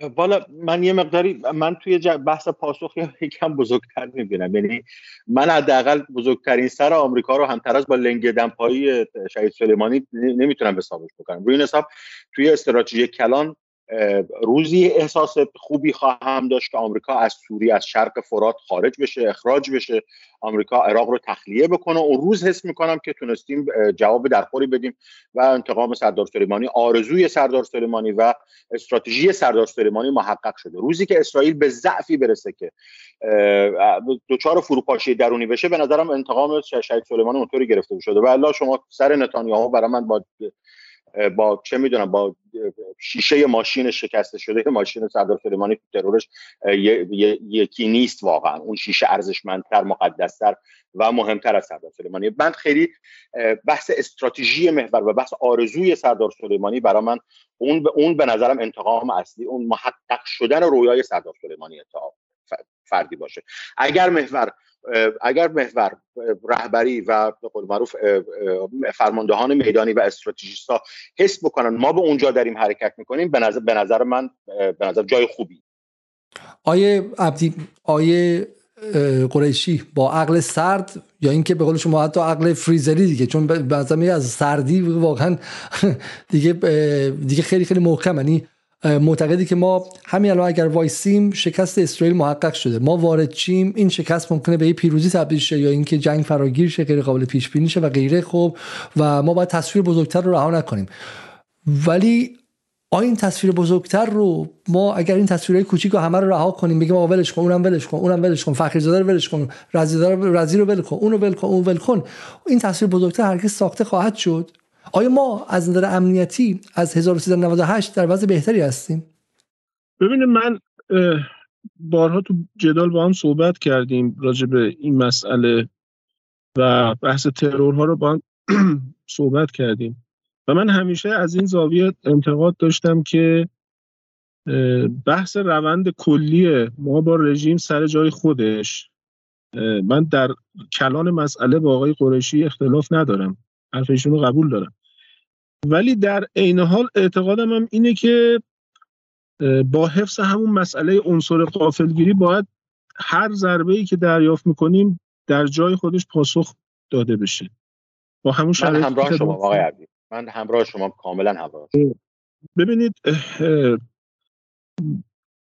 در موارد مختلف که ما با هم صحبت کردیم بحث ترورهای هسته ای رو قبلا با هم صحبت کردیم و من به شما گفتم گفتم هنوز ما پاسخ ندادیم متاسفانه.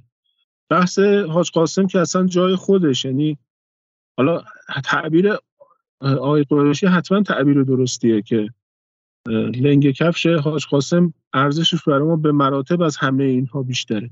ولی به هر جهت وقتی نگاه می‌کنیم داغی به دل ما نشسته که این داغی هنوز سرد نشده و تا زمانی که به هر جهت مسببان مسببان اصلی ماجرا ادب نشده باشن تعدیب نشده باشن. باشون تصفیه حساب نشده باشه دل ما واقعا آرام نمی‌گیره. درسته که آرزوی حاج قاسم پیروزی کلی محور مقاومت بود. ولی به هر جهت افکار عمومی در ایران تصورش هنوز اینه که اون سیلی سخته یعنی اون انتقام سخته گرفته نشده. به تعبیر رهبری فرمودن اون اقدامی که تو عین الاسد شد سیلی سخت بود نه انتقام سخت. لذا من یه ایرادی اینجا دارم به سیستم کلان در واقع کشور. اونم این بوده که ما همیشه تو این فضا تو حوزه نظامی خواستیم پاسخ بدیم. ارسای دیگر رو تقریبا مورد آزمون قرار ندادیم. در صورتی که ارسای دیگه هم ظرفیت های خوبی رو می‌تونسته در اختیار ما قرار بده که از اونها استفاده نکردیم که یه نمونهش رو همین تو بحث جنگ های امنیتی خدمت شما عرض کردم. این جنگ های امنیتی هم ظرفیت خود جمهوری اسلامی رو شما در نظر بگیرید هم ظرفیت کلی محور مقاومت. و حجت حزب الله لبنان از 1983 84 زمانی که ستاد ارتش اسرائیل تو شهر سور رو با یک عملیات استشادی توسط احمد قصیر نابود کرد و بزرگترین تلفات اسرائیل رو تا اون روز روی دست اینا گذاشت. تا امروز تجربه بسیار گرانبهایی تو این عرصه داره. مقاومت در عراق به همین نسبت. مقاومت در یمن به همین نسبت. تجمیع همینا یه ظرفیت خوبی ما درسته که اونجا آقای قریشی اشاره کردن که در فلسطین فلسطین اشغالی اسرائیل تنها نیست. تمام سرویس های اطلاعاتی امنیتی غرب اونجا همه مجتمعن. تصاویری که منتقل می‌شد که بالا سر غزه فقط هواپیمای شناسایی اسرائیل نیستن. هواپیمای شناسایی انگلستان هستن هواپیمای شناسایی آمریکایی هستن فرانسوی هستن. همه اومدن پای کار. ما هم باید همگی بیایم پای کار و از همه ظرفیت همون استفاده کنیم. کمان که شما یک ظرفیت فعال نشده انصار الله تو این جنگ وقتی فعال شده نفس اسرائیل رو عملا تو دریای سرخ بریده و صداشون دیگه در اومده. یعنی روزی نیست که شما مطبوعات اسرائیلی رو ورق نزنید و یه گزارش راجع به تعطیلی بندر ایلات اثر اقدامات انصارالله رو اقتصاد دریایی اسرائیل روی اقتصاد کلان اسرائیل رو نبینید بارها تو گزارش ها هر روز دارم بهش می‌پردازم. این به نظر من یه بخش اوندهش به این برمیگرده که تو محور مقاومت ابتکار عمل به نظر یه خود ضعیف بوده تا الان. ما اگر ابتکار عمل یه سوال ازتون بکنم؟ جانم. بفرمایید. خیلی ب... خیلی عرض می‌خوام.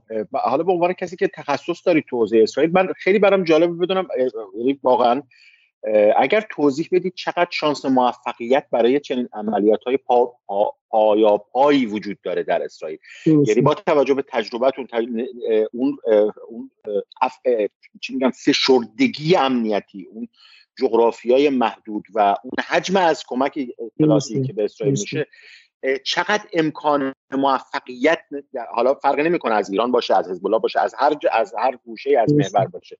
چقدر امکان موفقیت به طور واقع بینانه وجود داره. ببینید من پاسخی که متصورم لزوما تو خود یعنی محدود تو خود فلسطین اشغالی نمی‌بینم آقای قریشی. ببینید استراتژی هم استراتژی مابام که کارزار میان جنگ ها بود هم مبارزه با اختاپوس هم استراتژی مگز راه هزار جراحت فقط بحث قلم روی سرزمینی نبود. مسئله گریزون یا منطقه خاکستری هم مد نظر قرار داد. یعنی ما اگر منطقه خاکستری رو به انضمام داخل فلسطین اشغالی در نظر بگیریم به نظرم توانمندی وجود داره. ما یه مسئله که وجود داره فکر کنم دیشب با آقای علیزاده صحبت کردیم. جای دیگه من صحبت کردم. رژیم از خودش تصویری درست کرده. من منکر توانمندی ها و قدرت امنیتیش نیستم. ولی حداقل تو همین دو سال اخیر ضعفای اطلاعاتیش تا حد زیادی روشن شد. همین هفته اکتبر. همین هفته بله طوفان الاقصا دیگه دیشب به آقای علیزاده گفتم نشون داد پادشاه لخته. یعنی دیگه از این دیگه مشخصتر اینها عمدتا بردشون. خب ببینید اینا شاکله روانیشون عموما آدمای بسیار بلوفزنی هستن. تو بلوفزنی آدمای خبره تو بزرگ نمایی خودشون توی در واقع قلوف کردن راجع به توانایی استادن و معمولا هم از همین راه مرعوب می‌کنن ما هم تا حد زیادی از این راه مرعوب کردن. یعنی با بزرگ نمایی قدرت فناوریشون قدرت سرویس های اطلاعاتیشون واقعا ما رو مرعوب کردن.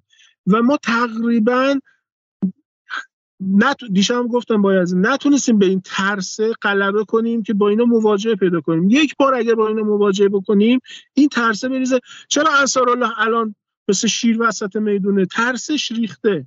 حزب الله ترسش ریخته. بچه های سپاه قدس ترسشون ریخته. ولی توی این حوزه ای که من دارم خدمت شما عرض می‌کنم احساس اینه هنوز ترسه نریخته. من به یک دوستانی که تو این در واقع فضا کار تغییری نمی‌کنه یه حرف جالبی من می‌زنم گفت فلانی من به این نتیجه رسیدم.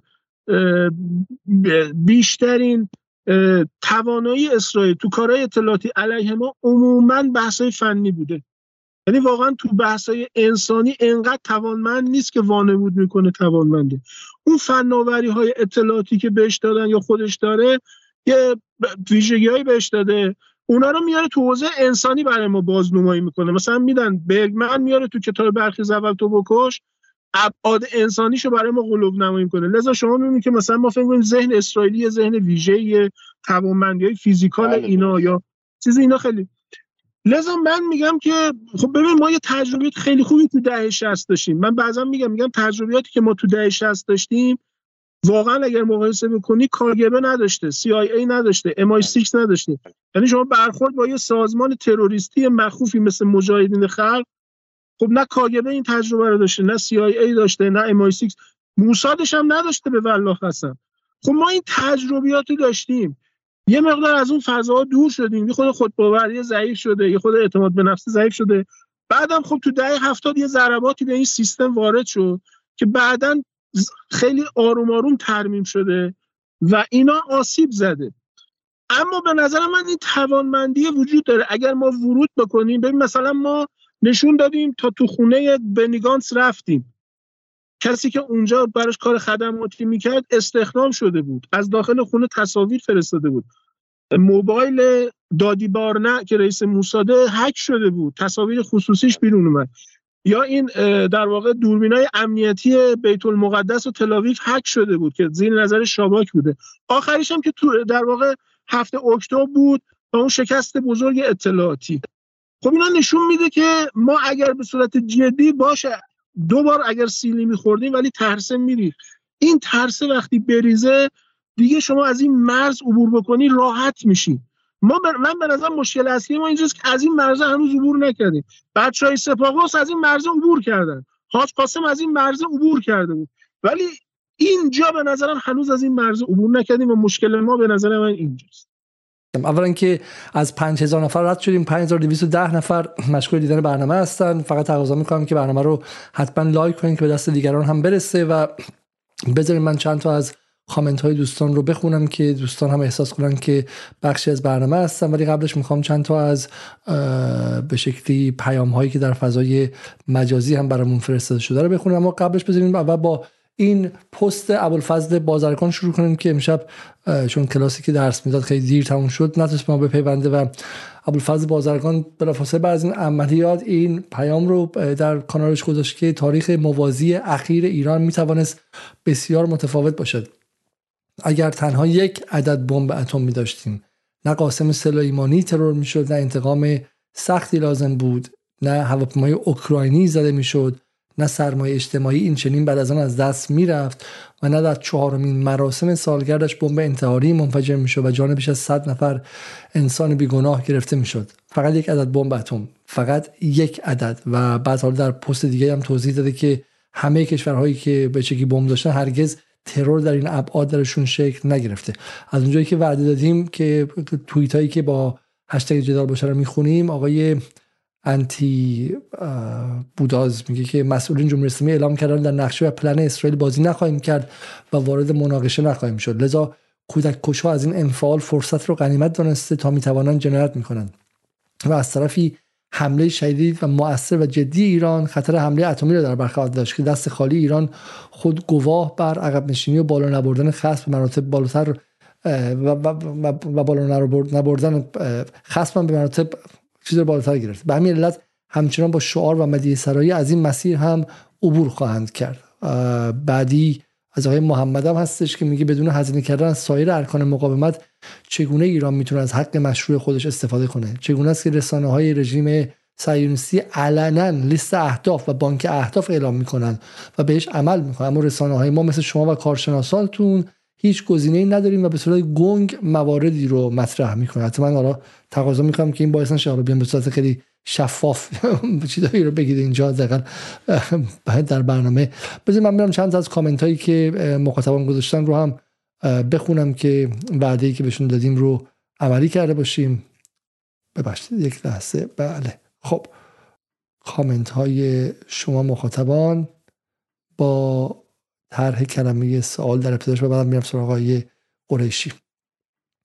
این سوال خیلی واضح و سوال خیلی مهمیه که آقای سروش کریمیا می‌پرسه. میگه آیا برای نیروهای امنیتی واضح نبود که این سالگرد سالگرد تامین امنیتی بیشتری می‌خواد؟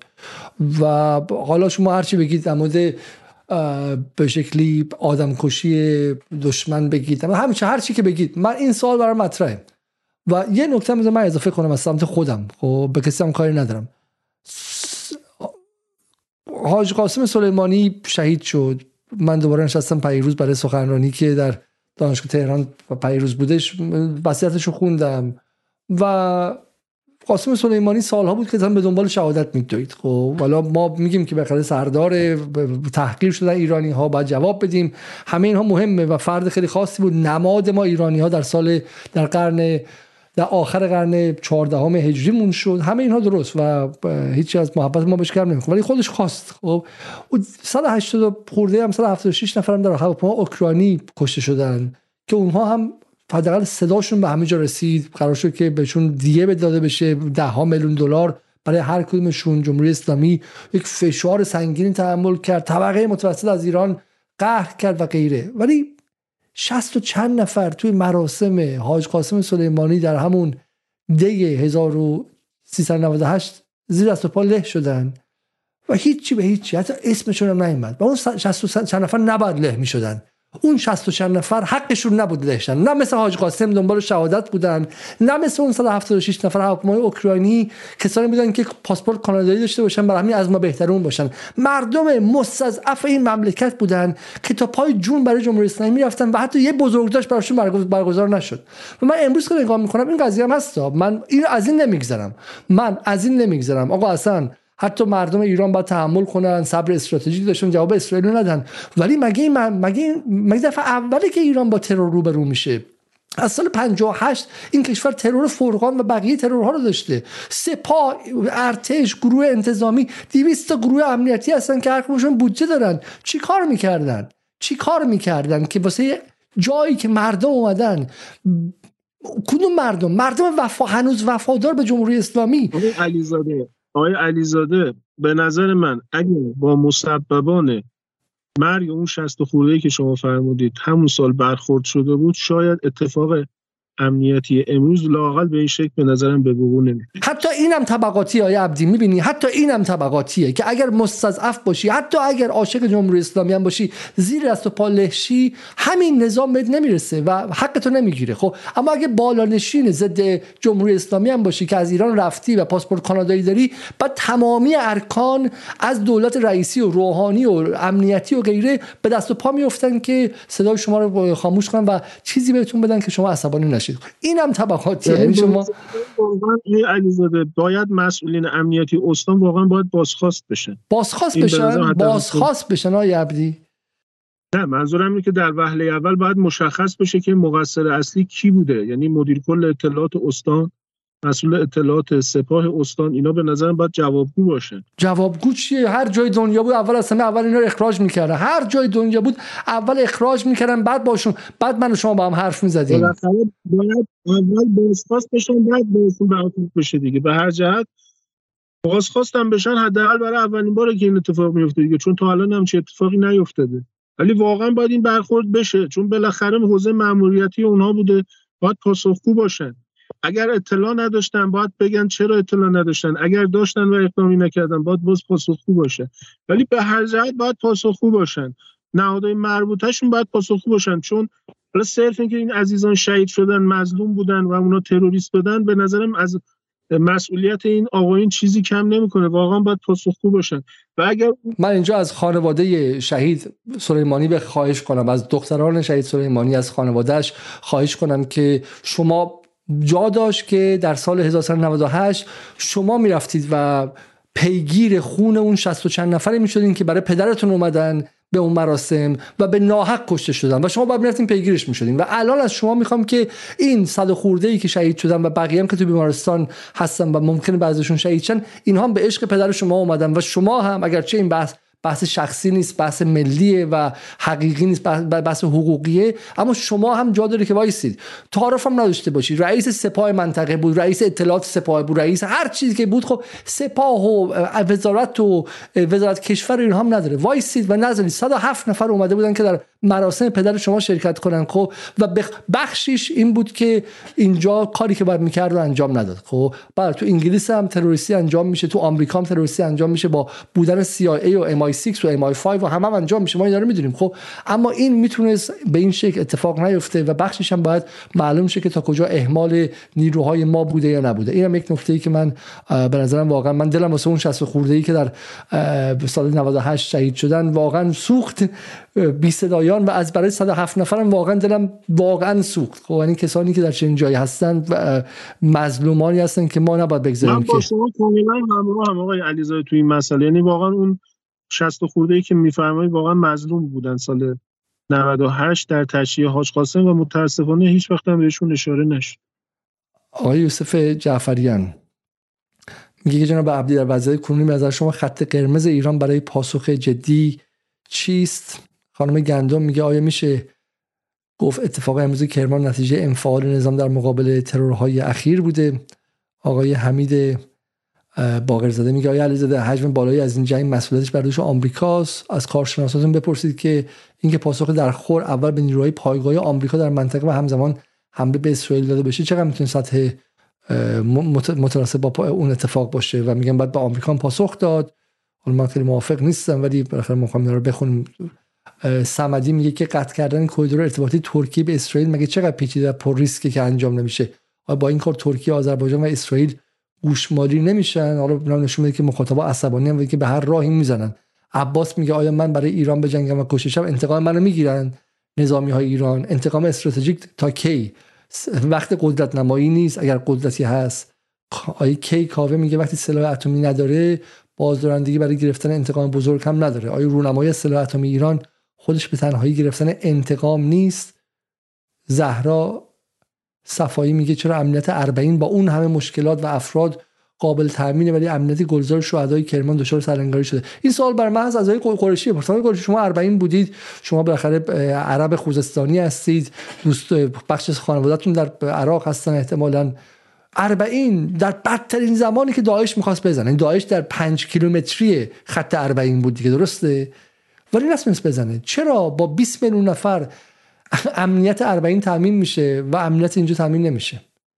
فکر می‌کنم به هر حال یعنی کاهلی و سهلنگاری توی شاید لایه های چندم اطلاعاتی به نظرم خودش یک عامل دردناکه ولی عامل اصلیه.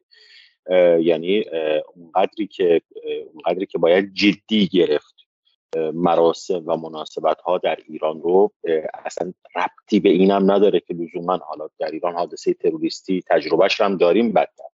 هر جای دنیا فستیوالی کارناوالی روز خاصی به هر حال امنیت در اون شهر یا یا حداقل دورور اون جایی که مراسمی برگزار میشه حداقل نارنجی اعلام میشه. پلیس میاد تو لایه های مختلف یعنی این که ما توی یعنی، شاید پیام خوبی هم داشته باشه بعضی اوقات که به هر حال امنیت ایران طوری هست که خیلی وقتا نیاز به این لایه های نارنجی امنیتی یعنی اون آلارم های نارنجی امنیتی نیست واقعا.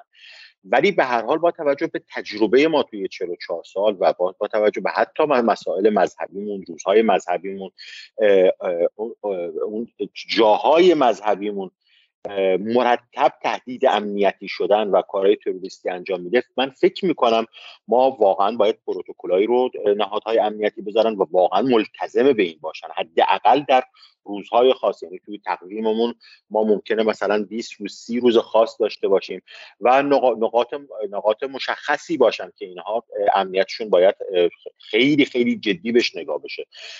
متاسفانه باید این گلگی رو کرد و باید این انتظار رو داشت که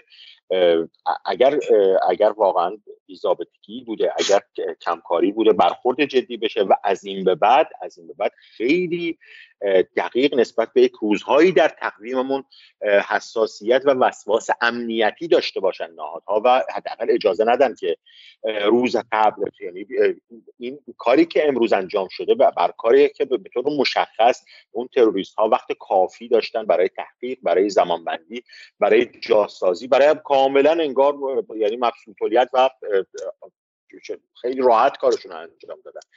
من فکر می‌کنم که میگم فکر می‌کنم یه مقداری ما این تکرار حوادث این چنینی مثل شاچراغ مثل حادثه امروز کرمان مثل حادثه تروریستی امروز کرمان خیلی به طور مشخص ما باید یه مقداری خیلی, خیلی سخت گیرانه یک سری از مناسبت ها روزهای و جاهای زیارتی و عبادتی و مزارها خیلی باید سختگیرانه رفتار بشه که متاسفانه حداقل من این حس رو نکردم که تو مناسبت ها یعنی تجربه شخصیم این حس رو نکردم که تو مناسبت ها و روزهای خاص و عبادتگاه ها و مساجد و جاهای خاص مزارهای مهم سختگیری امنیتی میشه. این حس رو من شخصا نکردم.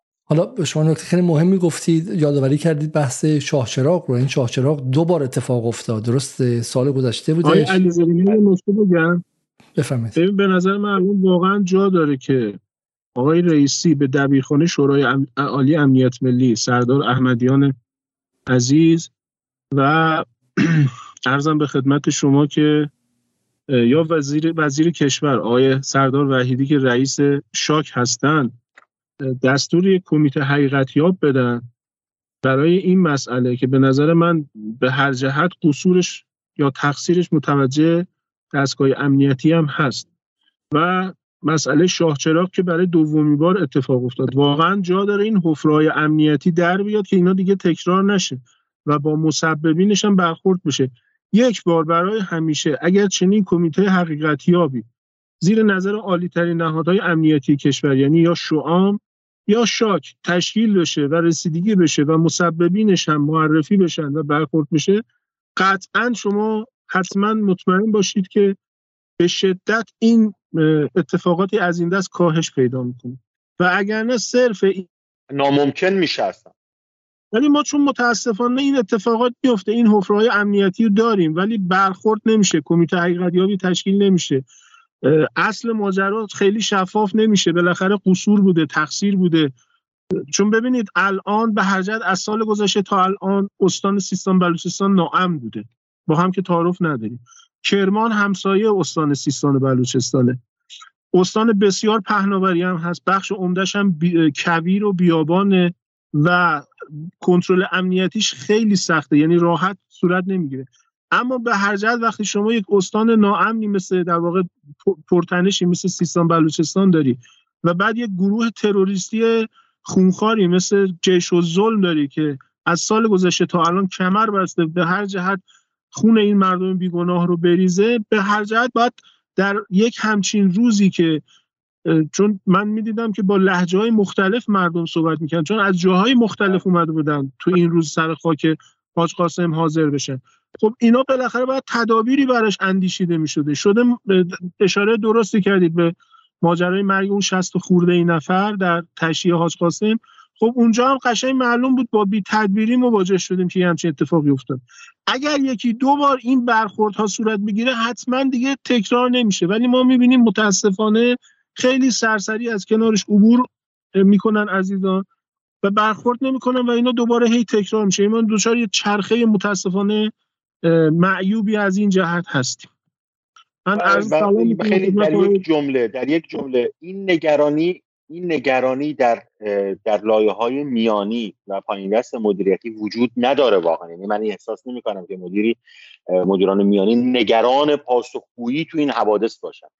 به نظرم میاد ما وقتش رسیده که وقتش رسیده که هر مدیر امنیتی نگران نگران این باشه که این اتفاق بیفته زندگی کاری و حرفه‌ایش در تاثیر قرار می‌گیره. بسیاری. حالا دکتر سید محمد مرندی هم به ما پیوسته. من چند دقیقه با ایشون صحبت می‌کنم. البته لا بلای مصاحبه هاشون با به شکلی با الجزیره و با تلویزیون چین بود. ازشون خواستم که چند دقیقه باشون صحبت کنم. من باز به آقای عبدی و با آقای قریشی برمیگردم. ولی اجازه بدین که ابتدا یک گپ کوتاهی من با آقای مرندی بزنم و بعد برگردم باز خدمت شما دوستان عزیز. سلام آقای مرندی شبتون بخیر و خسته نباشید و گمانم به تسلیت میگم به شما. سلام علیکم منم تسلیت میگم خدمت همه دوستان. شما روز خیلی خیلی شلوغی داشتید امروز گمانم فکر بالای ده دوازده تا مصاحبه رو بله، داشتید. بله. خب. بعد از این اتفاق شروع شد خیلی. خب بذاریم شما رو مستقیم به این شکل بپرسم. نگاه جهانی به این قضیه چی بود؟ رسانه های جهانی چه برداشتی از این قضیه کردن؟ بالا ادعی معتقدن که اسرائیل هدفش کشوندن ایران به به جنگ ولی همزمان هم داره اقتدار ایران رو زیر سوال می‌بره دیگه. در نهایت چیزی نیست که ایران بگه ما صبر استراتژیک می‌کنیم و بهش پاسخ نمیدیم. خدای خامنه هم امروز گفتن که ما انتقام ما یک پاسخ خیلی سختی به این قضیه خواهیم داشت. نگاه رسانه های جهانی چه چیزی بود که در واقع اینقدر مشتاق بودن که صدای شما رو به عنوان کسی که حالا منتقل می‌کنه پیام های ایران رو بشنوند؟ خب مثلا به عنوان مثال دو تا مصاحبه که با بی بی سی داشتم رادیو بی بی سی یکیش رادیو فور بود اون یکی هم فکر می‌کنم اون هم رادیو فور بود ولی مطمئن نیستم.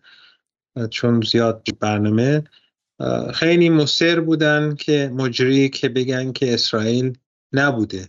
و من هم خب استدلال آوردم که به نظر می‌رسه که احتمال زیادی داشته باشه که کار اسرائیل باشه. هرچند که علم نداریم باید صبر کرد که دستگاه های امنیتی به چه نتیجه می‌رسن و حتما متوجه خواهند شد که کی پشت این کار بوده. ولی احتمالش کم نیست به خاطر حوادث روزهای اخیر و حمله تروریستی به سوریه و لبنان و به هر حال اسرائیلیا بیش از سی هزار نفر تا حالا تو غزه کشتن شهید کردن. چون چندین هزار نفر زیر آوار هستن. اینا هنوز اضافه نشدن به تعداد شهدای کشته های غزه. و گفتم برای اسرائیل کشتن مهم نیست.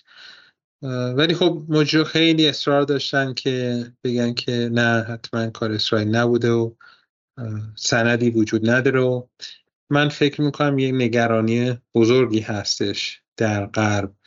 نسبت به اینکه اسرائیل اگر اقدام خطرناکی رو انجام بده آسیبی رو که می‌بینه می‌تونه برای غرب بسیار دردسر ساز باشه.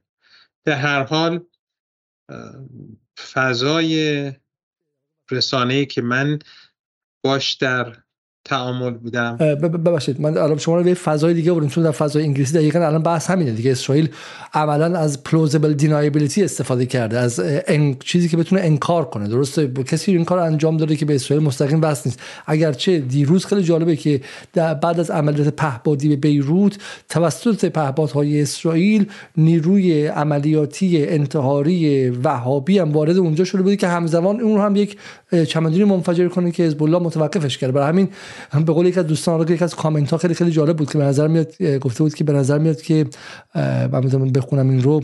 بسیار کامنت درخشانی بود که آقای فرشید صادقی رو من بخونم اینو چون بازم هوشمندانه بود. آیا با اتفاق امروز و من اضافه می‌کنم دیروز نمی‌توان گفت که داعش و اسرائیل به یک اتاق عملیات مشترک رسیدن ولی خب بله در غرب اینو همچنان می‌تونه انکار کنه بگه ما نیستیم. ولی سوالی که الان هستش تو فضای ایرانی و محور مقاومتی اینه که میگن که اسرائیل می‌خواد ایران بهش پاسخ بده که غرب در دفاع از اسرائیل و به آمریکا در دفاع از اسرائیل وارد شه. و شما میگید که غرب نگران اینه که جنگ گسترده بشه. الان غرب بالاخره نگرانه یا اینکه غرب هم انگیزه داره که به دفاع از اسرائیل به این جنگ بپیونده؟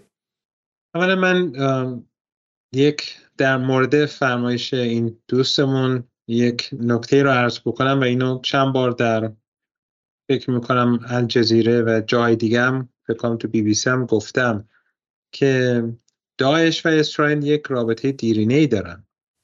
در سوریه در کنار مرز به صلاح اسرائیل و سوریه یعنی در کنار جولان که منطقه سوریه ولی تحت اشغاله داعش حضور داشته چند سال. و هر وقت ارتش سوریه سعی می‌کرد که پیشروی بکنه و به سمت مرز حرکت بکنه یا به سمت جولان در واقع حرکت بکنه توپخانه رژیم اسرائیل نیروی هوایی رژیم اسرائیل و تانک های رژیم اسرائیل نیروی ارتش سوریه رو مورد هدف قرار می‌دادن در حمایت از داعش. و همچنین مجروحین داعش و القاعده چون در منطقه دیگری در کنار مرز بین نیروهای سوری و اسرائیل القاعده حضور داشت. یعنی بخش از مرز داعش بود بخش از مرز القاعده بود. کلا تو سوریه از این اتفاقات زیاد میافتاد. یعنی مناطق مختلف دست گروه مختلف بود.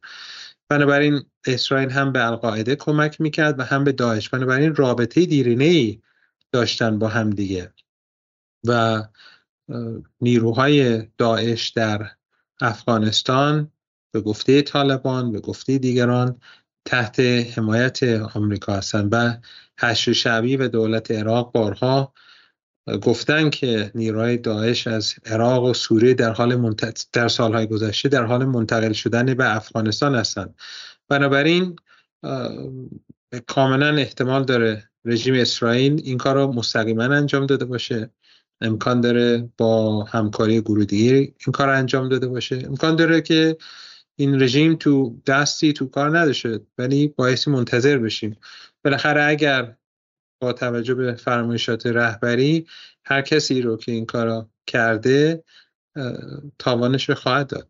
کاملا روشنه. سوالی که ما در واقع از دوستان عزیزمون که داشتیم میپرسیدیم. این احساس در بین بخشی از طرفداران محور مقاومت هستش که از زمان ترور سردار سلیمانی در 13 دی 1498 تا به امروز ایران پاسخی در خور نده و اونطوری که آقای خامنه ای گفت که انتقام سخت می‌گیریم انتقام سخت گرفته نشده. چه در عین الاسف و چه در جاهای دیگه. و این باعث شده که اسرائیل جریتر شه. بیاد بعد از آمریکا اسرائیل هم جریتر شه. سراغ شهادت شهید فخری زاده و بعد همین اواخر دیدیم بعد از اون خود شهید خدایی در داخل خیابان‌های تهران. بعد سید رزی موسوی هفته پیش سالال آروری دیروز و امروز هم که این اتفاق به این تلخی.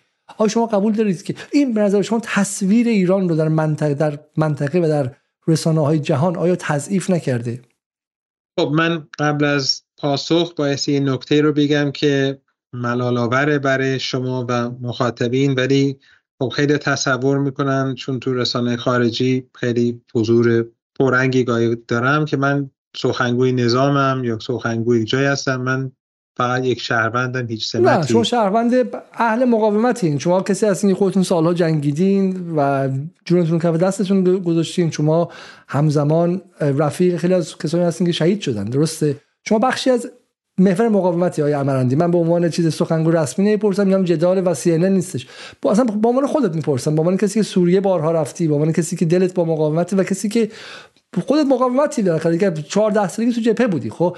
با اون عنوان آیا به نظر تو به نظر شما میگم میگم تو الان چون به عنوان مقاومت با شما صحبت می‌کنم خودمون شدم آیا به نظر شما ایران پاسخ سخت داده به این اتفاقات از 13 دی 1398 تا به امروز؟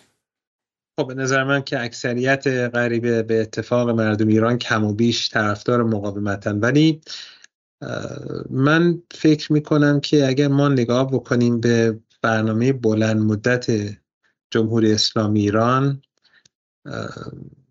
برخی از کارهایی که انجام به نظر می‌رسید انجام نشده الان داره روشن میشه که دلایلش چیه.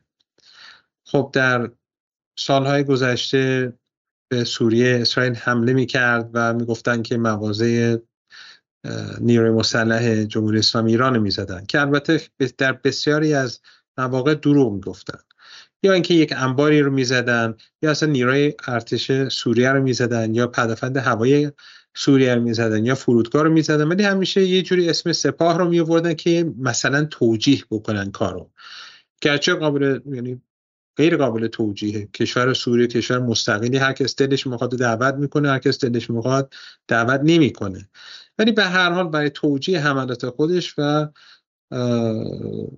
اینکه رسانه غربی رو همراه بکنه میشه یه سپاه هم وسط مینداخته خب در بنابراین خیلی از این حملات رفتی ایران نداشت ولی بعضی خیلی وقتا دوستان همین حرف رو میزن که چرا ایران واکنش نشون نمیده.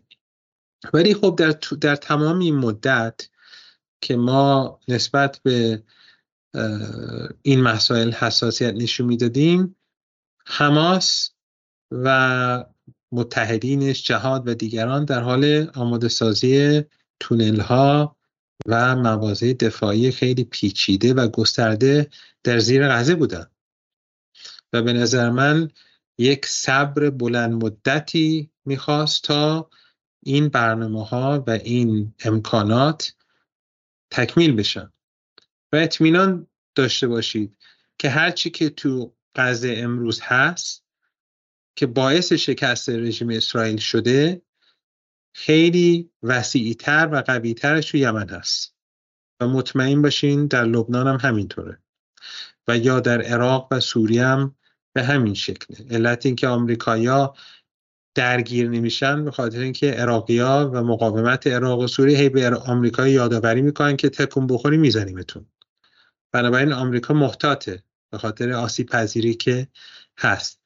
نسبت به یمن هم محتاطه. دوباره دیدیم که موشک زدن به کشتی. محتاطه چون نمی‌دونه که چه خبره زیر خاک یمن. خب اینا در طی سالها به وجود آمده. نسبتا کم هزینه ولی خلاقانه و با نبوغ فراوان. چون یک ارتش به با پشتیبانی کل غرب در برابر یک فضای یک منطقه بسیار کوچیک به اسم غزه عاجز مونده و از, از, از روی عصبانیت به نجات پرستی فقط آدم کشی می‌کنن.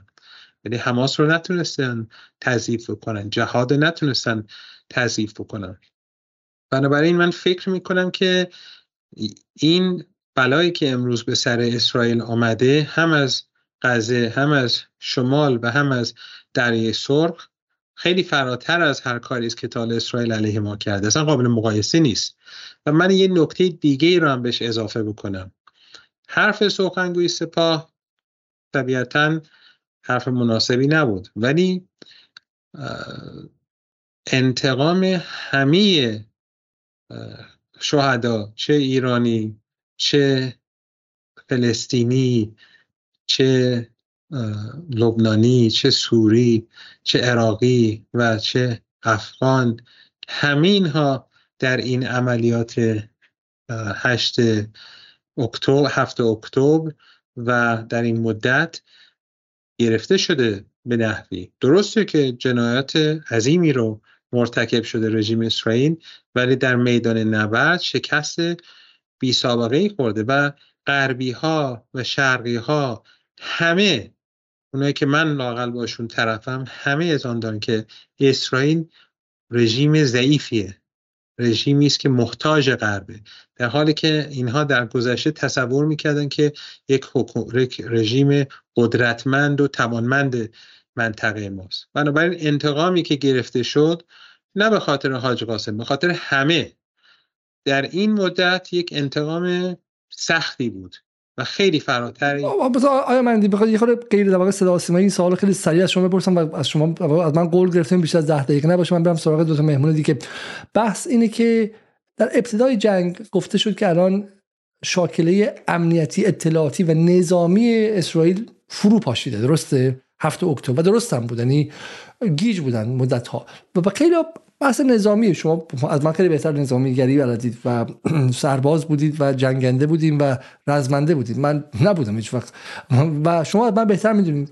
می‌گفتن که اگر بقیه ارکان مقاومت و از جمله ایران الان سراغ اسرائیل بیان اسرائیل احتمال اینکه عقب نشینی کنه و حد و حدود خودش رو بشناسه خیلی خیلی بیشتره. کسی دنبال نبود که اسرائیل شکست دائمی بخوره برای همیشه. اون حرفا حالا شاید جوانان هیجان زده می‌گفتن. ولی اینکه اسرائیل بفهمه که خیلی جلو نمی‌تونه بیاد. چون خطری که می‌گفتن این که اگر اسرائیل دستش باز باشه با غزه کارش تموم شه و سراغ حزب الله میاد بعد سراغ عراق میاد بعد سراغ ایران میاد. و ما در برنامه‌مون دوستانی داشتیم مثلا این مهمان امشب مای علی عبدی که شب شب گفت اگر پاسخی مثلا به بحث صالح آروری یا بحث ترور سید رزی در همون جا داده نشه به قول انگلیسی تیت فورتت به قول ما چش در برابر چش. همون لحظه داده نشه باید منتظر ترور در ایران باشه. و دیدیم که 24 سال بعد این اتفاقی که آیا علی عبدی دیروز پیش پیش بینی کرده متاسفانه در داخل ایران افتاد.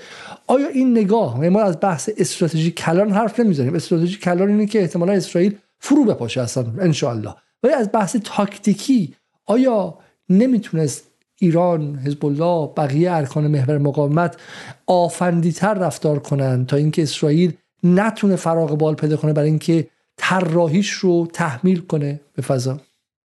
خب حالا بازم شاید مجبور بشم یک پاسخ به قول شما صدا و سیمایی بدم. ببینید من فکر می‌کنم که در ابتدای جنگ وقتی که رهبری راجع به حوادث غزه صحبت می‌کردن و بسیار امیدوارانه صحبت کردن نسبت به پیروزی رزمندگان پیروزی مقاومت در میدان نبرد. ما کاری با جنایات رژیم اسرائیل نداریم علیه مردم بیگناه که یک فاجعه بی سابقه است به نوعی به خاطر اینکه جلوی چشم مردم داره انجام میشه. ولی ایشون از همه اول امیدوار بودن چرا؟ به نظر من کاملا روشنه. ایشون نسبت به ظرفیت های واقعی در زیر زمین کاملا آگاهی داشتن. خب اگر ما مداخله اگر ما مداخله می کردیم به فرض در روزهای اول آیا این شکست تحقیر آمیز که از نیروهای کوچیک و چریکی در غزه خوردن برای دنیا روشن می‌شد؟ بلکه موضوع به جنگ فلسطین باشه و غزه باشه موضوع می‌شد ایران. و همچنین حزب الله لبنان چرا تو و امروز سید حسن نصرالله به این اشاره کرد. چرا جنگ رو محدود کرده به مرزهای خودش؟ و هزینه بیشتری هم داده به خاطر این کار. بخشیش به خاطر اینکه بایستی داخل لبنان رو هم مدیریت کنن. خب ما هم بایستی داخل کشور خودمون افکار عمومی رو مدیریت بکنیم که خودمون رو به عنوان تحریک کننده نشون ندیم. و هم بایستی جامعه جهانی رو متمرکز بکنیم حواساشون به واقعیتی که داره اتفاق میفته. ایران همین الان که داریم صحبت می‌کنیم در به غزه کمک می‌کنه. همون تونلایی که دارن استفاده می‌کنن همون تونل ها سر جاش هست. ایران داره به مقاومت در جای دیگه کمک می‌کنه. اسرائیل هم که شکست برده یک هزینه هایی دادیم جای مختلف. ولی الان دنیا متوجه شده که رژیم اسرائیل از پس حماس بر نمیاد. حالا می‌خواد از پس حزب الله بر بیاد می‌خواد از پس انصار الله بر بیاد یا ارتش یمن یا از پس ایران بر, بر بیاد. بر نمیاد. یه نکته شما در لای حرفتون گفتین مثلا مهمه. گفتیم که جهان بدونه که ایران درش نقشی نداشته. خیلی معتقدن که ایران نگران مذاکرات هسته‌ای ایران نگران این که انگشت اتهام غرب نیاد ایران نگران این که مکانیزم ماشه فعال نشه ایران نگران اینه که به شورای امنیت دوباره نره و به هر علتی. برای همین واقع ایران انقدر نگران این مسائل دیپلماتیک و به شکلی بحث هسته بحث تحریم ها و بحث فشارهای اقتصادی و به شکلی جمعیت داخلی هستش که دستش برای جنگندگی و طراحی استراتژی و تاکتیک جنگی بسته بودش. و شما بالاخره یه موقعی حالا الان نه ولی یه موقعی به شکلی بخشی از تیم مذاکره کننده و مشاور رسانه‌ایشون بودین. آیا این تاثیر داشته در آن چیزی که به عنوان محافظه کاری ایران یا عقلانیگرایی بیش از اندازه ایران تعبیر شده؟ قطعا خیلی چیزها در تصمیم گیری ها تاثیر گذاره حتما مسائل اقتصادی تأثیر گذاره. حتما بحث افکار عمومی تأثیر گذاره. حتما بحث اوکراین تأثیر گذاره. الان تو این دو سال که تو اوکراین جنگ بوده و انرژی غرب گرفته شده به فشارهای اقتصادی و نظامی روی غرب به وجود آمده این این خودش باعث شده که جنگ غزه خیلی با قدرت بیشتری و بهتری پیش بره. اگه جنگ اوکراین نبود شرایط غزه خیلی دشوارتر بود. بنابراین محاسبات شرایط اروپا رو هم می‌کنن محاسبات داخلی رو می‌کنن. ولی من فکر می‌کنم که ایران یک حکومت ترسوی نیست. من فکر می‌کنم ایران خیلی حکومت زیرکیه که قضیه به نظر من حتما ده 15 سال حداقل طول کشید تا این امکانات رو به وجود آوردن. و قطعا در لبنان خیلی بیشترش هست و در یمن هم خیلی بیشتر از این حرفها هست. خب همینا باعث شده که آمریکایا نتونن برن بیان جلو. خب با صبر به اون اهداف می‌رسن. ولی بحث فقط داخل ایران نیست. حکومت نظام جمهوری اسلامی ایران باعث وقتی که مطمئن نسبت به امکانات دفاعی زیرزمینی غزه خب چرا تمرکز جهان رو دور بکنه از جنایت رژیم در اونجا. اگه ایران مداخله می‌کرد یا حزب الله به شکل اساسی مداخله می‌کرد به جای اینکه موضوع موضوع جنایت علیه مردم فلسطین باشه بحث تو دنیا بحث ایران و اسرائیل می‌شد یا حزب الله اسرائیل می‌شد. من فکر می‌کنم کار عاقلانه کردن. مقاومت کمک کرد به غزه. در جنوب در سرخ و بستن. همین الان بسته است. در شمال دیویس هزار اینا می‌دونم حتما اینا رو بارها مرور کردیم. در شمال گرفتارن در عراق و سوریه آمریکایا درگیرن زمینگیرن و جمهوری اسلامی داره به همین کمک می‌کنه. با کمترین هزینه و از همه مهمتر حیثیت رژیم اسرائیل بر باد رفته اعتبارش از بین رفته و غرب هم در سراسر جهان مقصر می‌دونن. به خاطر اینکه میگن اسرائیل بدون غرب این کارو نمی‌تونست انجام بده. این جنایت رو نمی‌تونست انجام بده. بنابراین هم اسرائیل ضعیف ظاهر شد هم غرب رسوا شد هم اسرائیل بیابرو شد با کمترین هزینه. کمترین هزینه که بدون هزینه. اگر کار اسرائیل بود قضیه امروز تو ایران این هزینه است. بسیار دردناکه. همه ما امروز حالمون بد بود. در لبنان وقتی که می‌بینیم جوونا شهید میشن مردم شهید میشن ناراحت کننده است. در یمن وقتی اون ده, ده تا ملوان شهید شدن یمنی یک نفر رو نکشتن. چند تا کشی رو زدن ولی جوری زدن که کسی کشته نشه. آمریکایا مثل یک جنایتکار یعنی که جنایتکار باشن رفتن ده نفرشون رو شهید کردن. ولی پشت بندش بازم این کشی موشک بردن. بسته است راه بروی حالا یه سوالی آیه آیه مرندی بالاخره بحث اینه که حالا استراتژی جنگ به کنار ولی 107 نفر تا این لحظه شهروند ایرانی کشته شدن. اگر در فرانسه انگلیس دوازده نفر در فرانسه در قالب شارلی ابزو کشته شدن فرانسه اعلام جنگ کرد به جهان. درسته هنوز که هنوز بعد از 8 سال قانون حکومت نظامی رو بر نداشته دولت فرانسه.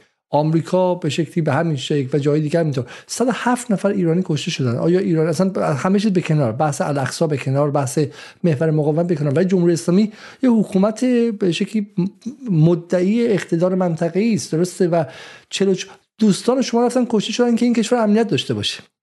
دوستان شما در سال 60 61 62 که کسی تو این کشور ترور نشه و مجاهدین خلق که کثیف ترین به شکلی فرقه تاریخی در بدترین روزها این تعداد رو یک جا نکشت درسته؟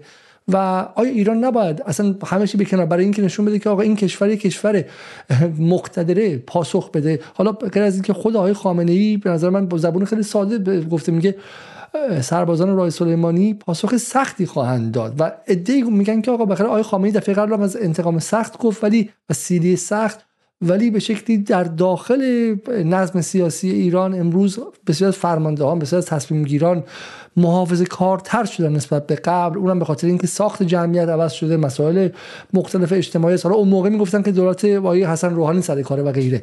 ولی آقای خامنه‌ای میگه پاسخ سخت. این پاسخ سخت چی باید باشه به نظر شما؟ آیا باید این باشه که حماس مثلا اسرائیل شکست بده و اسرائیل در تاریخ مثلا مستحیل شه؟ یا اینکه نه پاسخ سخت همین الان. به این عملیات مشخص بدون ابهام داده بشه. سوال سختی پاسخ روشنی براش ندارم به خاطر اینکه من به همه اطلاعات دسترسی ندارم به بیشتر اطلاعات دسترسی ندارم. قطعا اگر این کار کار اسرائیل بوده باشه که باعثی ضربه مستقیم به اسرائیل وارد کرد. ولی در عین حال باید به شکلی ضربه وارد کرد که و بعد که بعدش به اسرائیل بگیم که ما اینو در برابر اون انجام دادیم ولی ما هم سابق به دنبال آتش بحث هستیم در غزه. و حزب الله هم امروز سید حسن نصرالله عملا همین حرف رو زدن. گفتم ما میزنیمتون به خاطر کاری که عملیات تروریستی که تو بیروت انجام دادیم. ولی ما خواهان این نیستیم که جنگ گسترش پیدا بکنه. بنابراین مقاومت داره به دنیا نشون میده که ما آمر جنگ و گسترش جنگ نیستیم. این رژیم اسرائیله که این کار می‌کنه. ولی ببخشید ولی معتقدم که باید ضربه زد ولی بازم برمیگردم به اون نکته که اول زدن که شما فرمودین صدا و سیمایی صحبت می‌کنم. هر تلفاتی که رژیم اسرائیل داره تحمل می‌کنه. هر کشته که داره میده مجروعی که داره میده خسارت مالی و نظامی که داره می‌بینه همه اینها نتیجه 15 سال 20 سال سرمایه گذاریه یعنی ایران صبر کرد صبر کرد آماده سازی کرد همه شرایط فراهم کرد و الان اسرائیل رو داره چپ و راست می‌کنه. من مثال خوبی نیست. چون اولا سنم بالاست. دو اینه که من به بکس علاقه من نیستم. یه وقت تصور نکنن تماشاچی که من به اینجور چیزا علاقه مندم. ولی برای قدیمیا وقتی که محمد علی محمد علی کلی که تو ایران میگن یک بک یک مسابقه داشته با جورج فورمن که بعد روش فیلم ساختن این فیلم محمد علی. که شما نگاه نمی‌کنید مسابقات رو احتمالاً؟ تا من این مسابقه رو دیدم بچه بودم بچه بودم و خب اون موقع اصلا اسلامی تو کار نبود. برای خون پدر مادرم ایشون یک نماد اسلام بود آیه محمد علی در اون دوران. موقع که امام خمینی ها و نمی‌دونم حاج قاسم سلیمانی ها همت ها خرازی و باقری و باکری و اینا نبودن که. برای امثال به هر حال به ایشون علاقه من بودم و دیدم. یا لاغن این تو ذهنمه که دیدم. بچه بودم. حالا آدم گذشته دور رو به خوبی آدم یادم نمیمونه. شاید تکرارش رو دیدم. برای قرض. فورمن یه آدم بسیار قدرتمندی بود توانمندی بود. و هشت سال از محمد علی بزرگتر بود. محمد علی با هوشمندی و تیزهوشی رفت قدرت اون ازش گرفت. بهش می‌گفتن روپ دوپ که می‌دونی یعنی چی؟ یعنی روپ همون تناب به اصطلاح بوکس. تکیه می‌داده به اونا. بعد روپ مثل کاوبوی ها می‌گفتن روپ یعنی با تناب یک دوپ یعنی یک احمق رو گرفتن اسیر کردن. یعنی هم اشاره است به اون رینگ بوکس هست هم به کاوبوی های آمریکایی.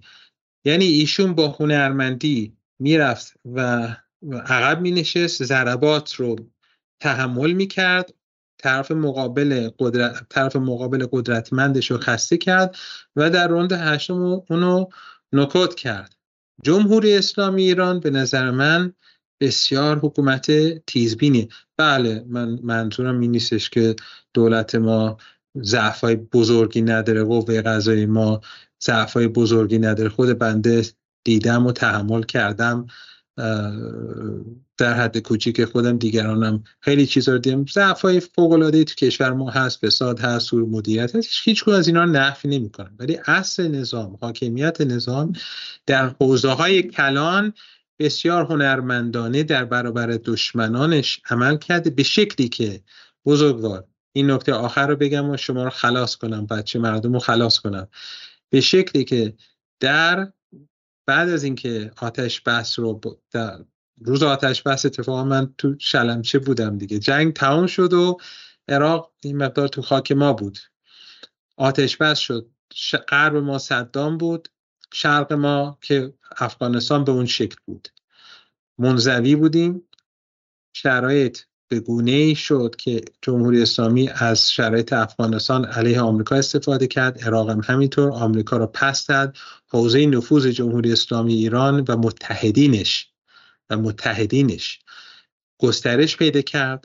قدرت مقاومت به دریای سرخ و مدیترانه رسیده و امروز رژیم اسرائیل در غزه عاجزه و آمریکایا دغدغه مند به نظر من این هنر بزرگیه. آیا این به معنای این هستش که ضعف نیست؟ نه اصلا همچین چیزی نیست. ولی در این حوزه کلان به نظر من بسیار بسیار هنرمندانه بسیار خوب. شما پیام آهی مرندی این دفعه از امام و از آقای خامنه‌ای رو نبودش. از روب ادوب بودش که در اینجا بود. اگه شما می‌بینید که محمد علی اینجا زیر فشاره و شبیه محور مقاومتی که داره در واقع می‌خوره نگران نباشید چون تصویر بعدی که آقای مرندی وعده میده چند دقیقه بعدشه که اینجاست. درسته؟ اینه که در نهایت اون فورمنه که ناکوت نه میشه. اینو نیست البته. این این فورمن نیست. فورمن نیستش. من نه این فورمن نیستش. این نه این, این سانی لیستونه درست سانی لیستونه من حالا توی ام بی سی پیداش کردم ولی بله، فکر کنم این سانی لیستن تو دومین بوکسشون که ایشون خیلی زود افتاد این فکر کنم اینه. من من فکر می‌کنم شما خود بوکس هم بازی می‌کنین چون خیلی با جزئیات همه چیز رو می‌دونی خب. من من الحمدلله تعالی کتک خوریم ملسه. از همه طرف می‌خورم.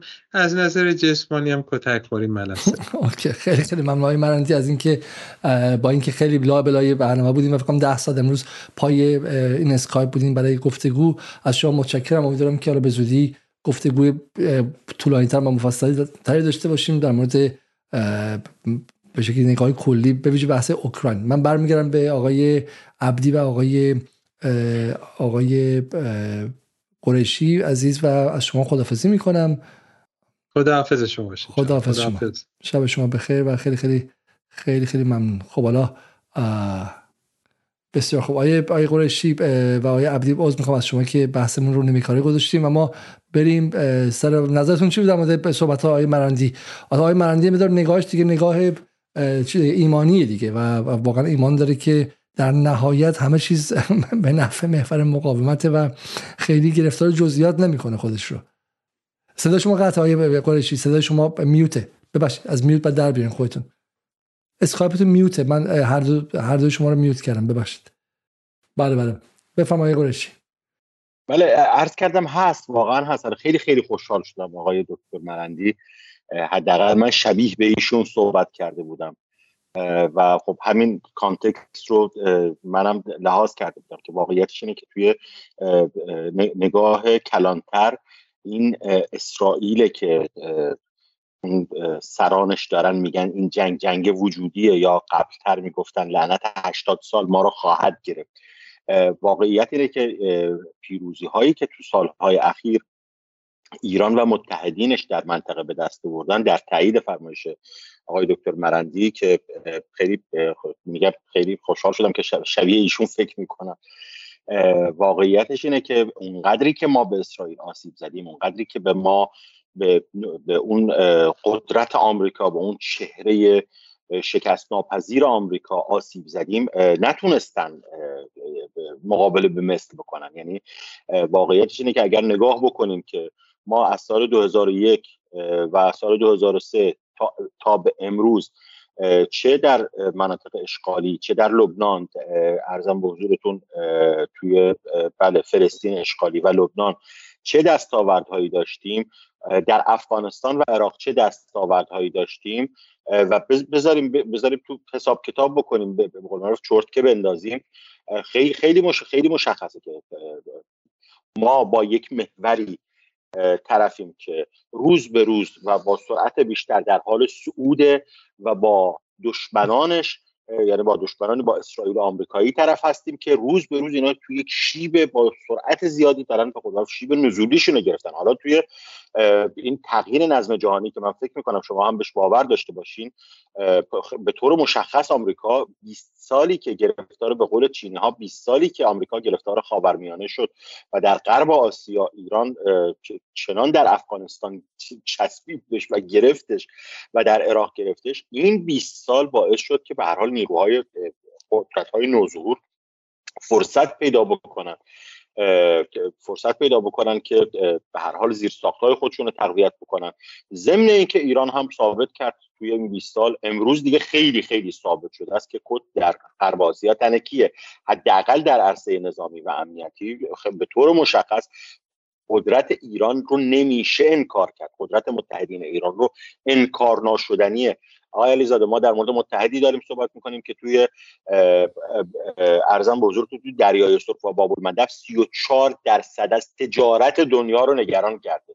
یعنی صرف نظر از اینکه امروز بحث, بحث بر سر اینه که کشتی هایی که یا اسرائیلی یا از اسرائیل میان یا به, به طرف اسرائیل میرن اینا ممنوع الورودن به باب المندب و دریای سرخ. ولی حواسمون باشه. به هر حال پرده برداری از یک قدرت درون محور مقاومته که اگر قرار جنگ بزرگی بشه چهار دریا یعنی دریای سرخ دریای عمان خلیج فارس و شرق مدیترانه گرفتار این جنگ میشن و به هر حال این این این محور که با شیب به با قدرت زیاد رو به سعوده رو واقعا نمیشه نادیدش گرفت. و من به نظرم میاد که به نظرم میاد که با تمام دردها با حداقل من شخصی مثل شهید سلیمانی تا مطمئنم مثلا بدون بدون یعنی تا, تا روز آخر زندگیم تا روزی که اشهدمو بگم این آدم این آدم یک داغ تو دل من. ولی کاری که شهید سلیمانی کرد کاری که شهید سلیمانی کرد اونقدر بزرگ و اونقدر عظیمه که هیچ طوری اسرائیل و آمریکا نمی‌تونن از پسش بر بیان. به نظر من میاد یک زمانی اگر کسی می‌گفت 25 سال دیگه بحث بقای اسرائیل چالش داره و سوالات زیادی براش مطرحه باور بفرمایید امروز من تجگران عاقلی رو ازشون شنیدم. من خودم رو خیلی عاقل حساب نمی کنم ولی کاملا موافقم که اسرائیل تا سال 2028 واقعا بحران بحران های جدی داره. سوال های جدی که بقای اسرائیل باید بر برش اسرائیل براش پاسخ پیدا بکنن. بسیار خب آیا عبدی جناب چی؟ شما با اون به شکلی با اون مثبت اندیشی و امیدواری های مرندی همراه بودیم به ویژه اینکه معتقد بودن که اگر ایران بیش از این اندازه دخالت می‌کرد به عبارتی هم مظلومیت مردم غزه رو به شکلی کم رای می‌کرد همین که ظلم اسرائیل در سایه مبارزه دو تا بخره سنگین وزن مقابل همدیگه اون گم می‌شد. و این محاسبه در واقع چند لایه و ترکیبی بوده از سمت ایران نه فقط محاسبه نظامی. آقای علیزاده من ارجاع میدم به برنامه قبلی که با هم داشتیم. هر وقت راجع به بحث ترورها صحبت می‌کردیم اگر خاطرتون باشه همیشه یه نکته رو متذکر می‌شدم. گفتم اسرائیل در تاکتیک می‌بره اما در استراتژی میبازه. یا اگر تعبیر دیگری به کار ببرم اسرائیل در نقطه موفق اما در روند بازنده است.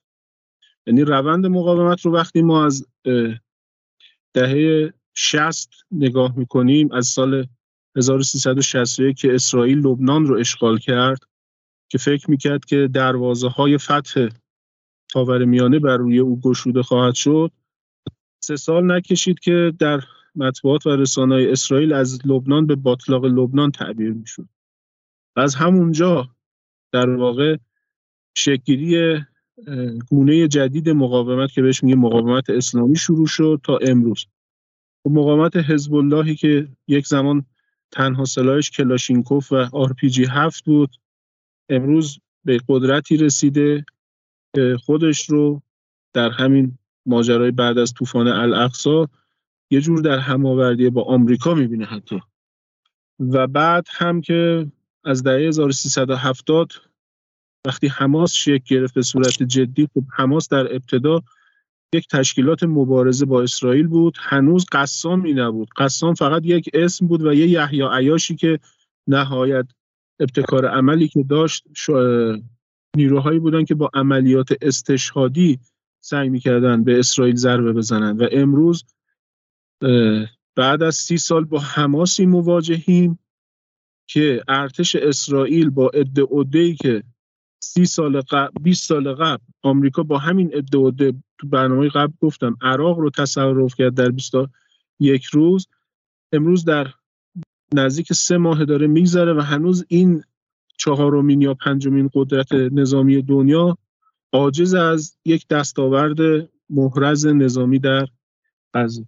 بنابراین این من اینو قبلا گفتم که مقاومت در کلان ماجرا از ابتدا تا الان وقتی مرور می‌کنیم برد در روند با مقاومت و اسرائیل در روند بازنده است اما نقطه زنیش مثل همین ترورها نقطه زنی می‌کنه.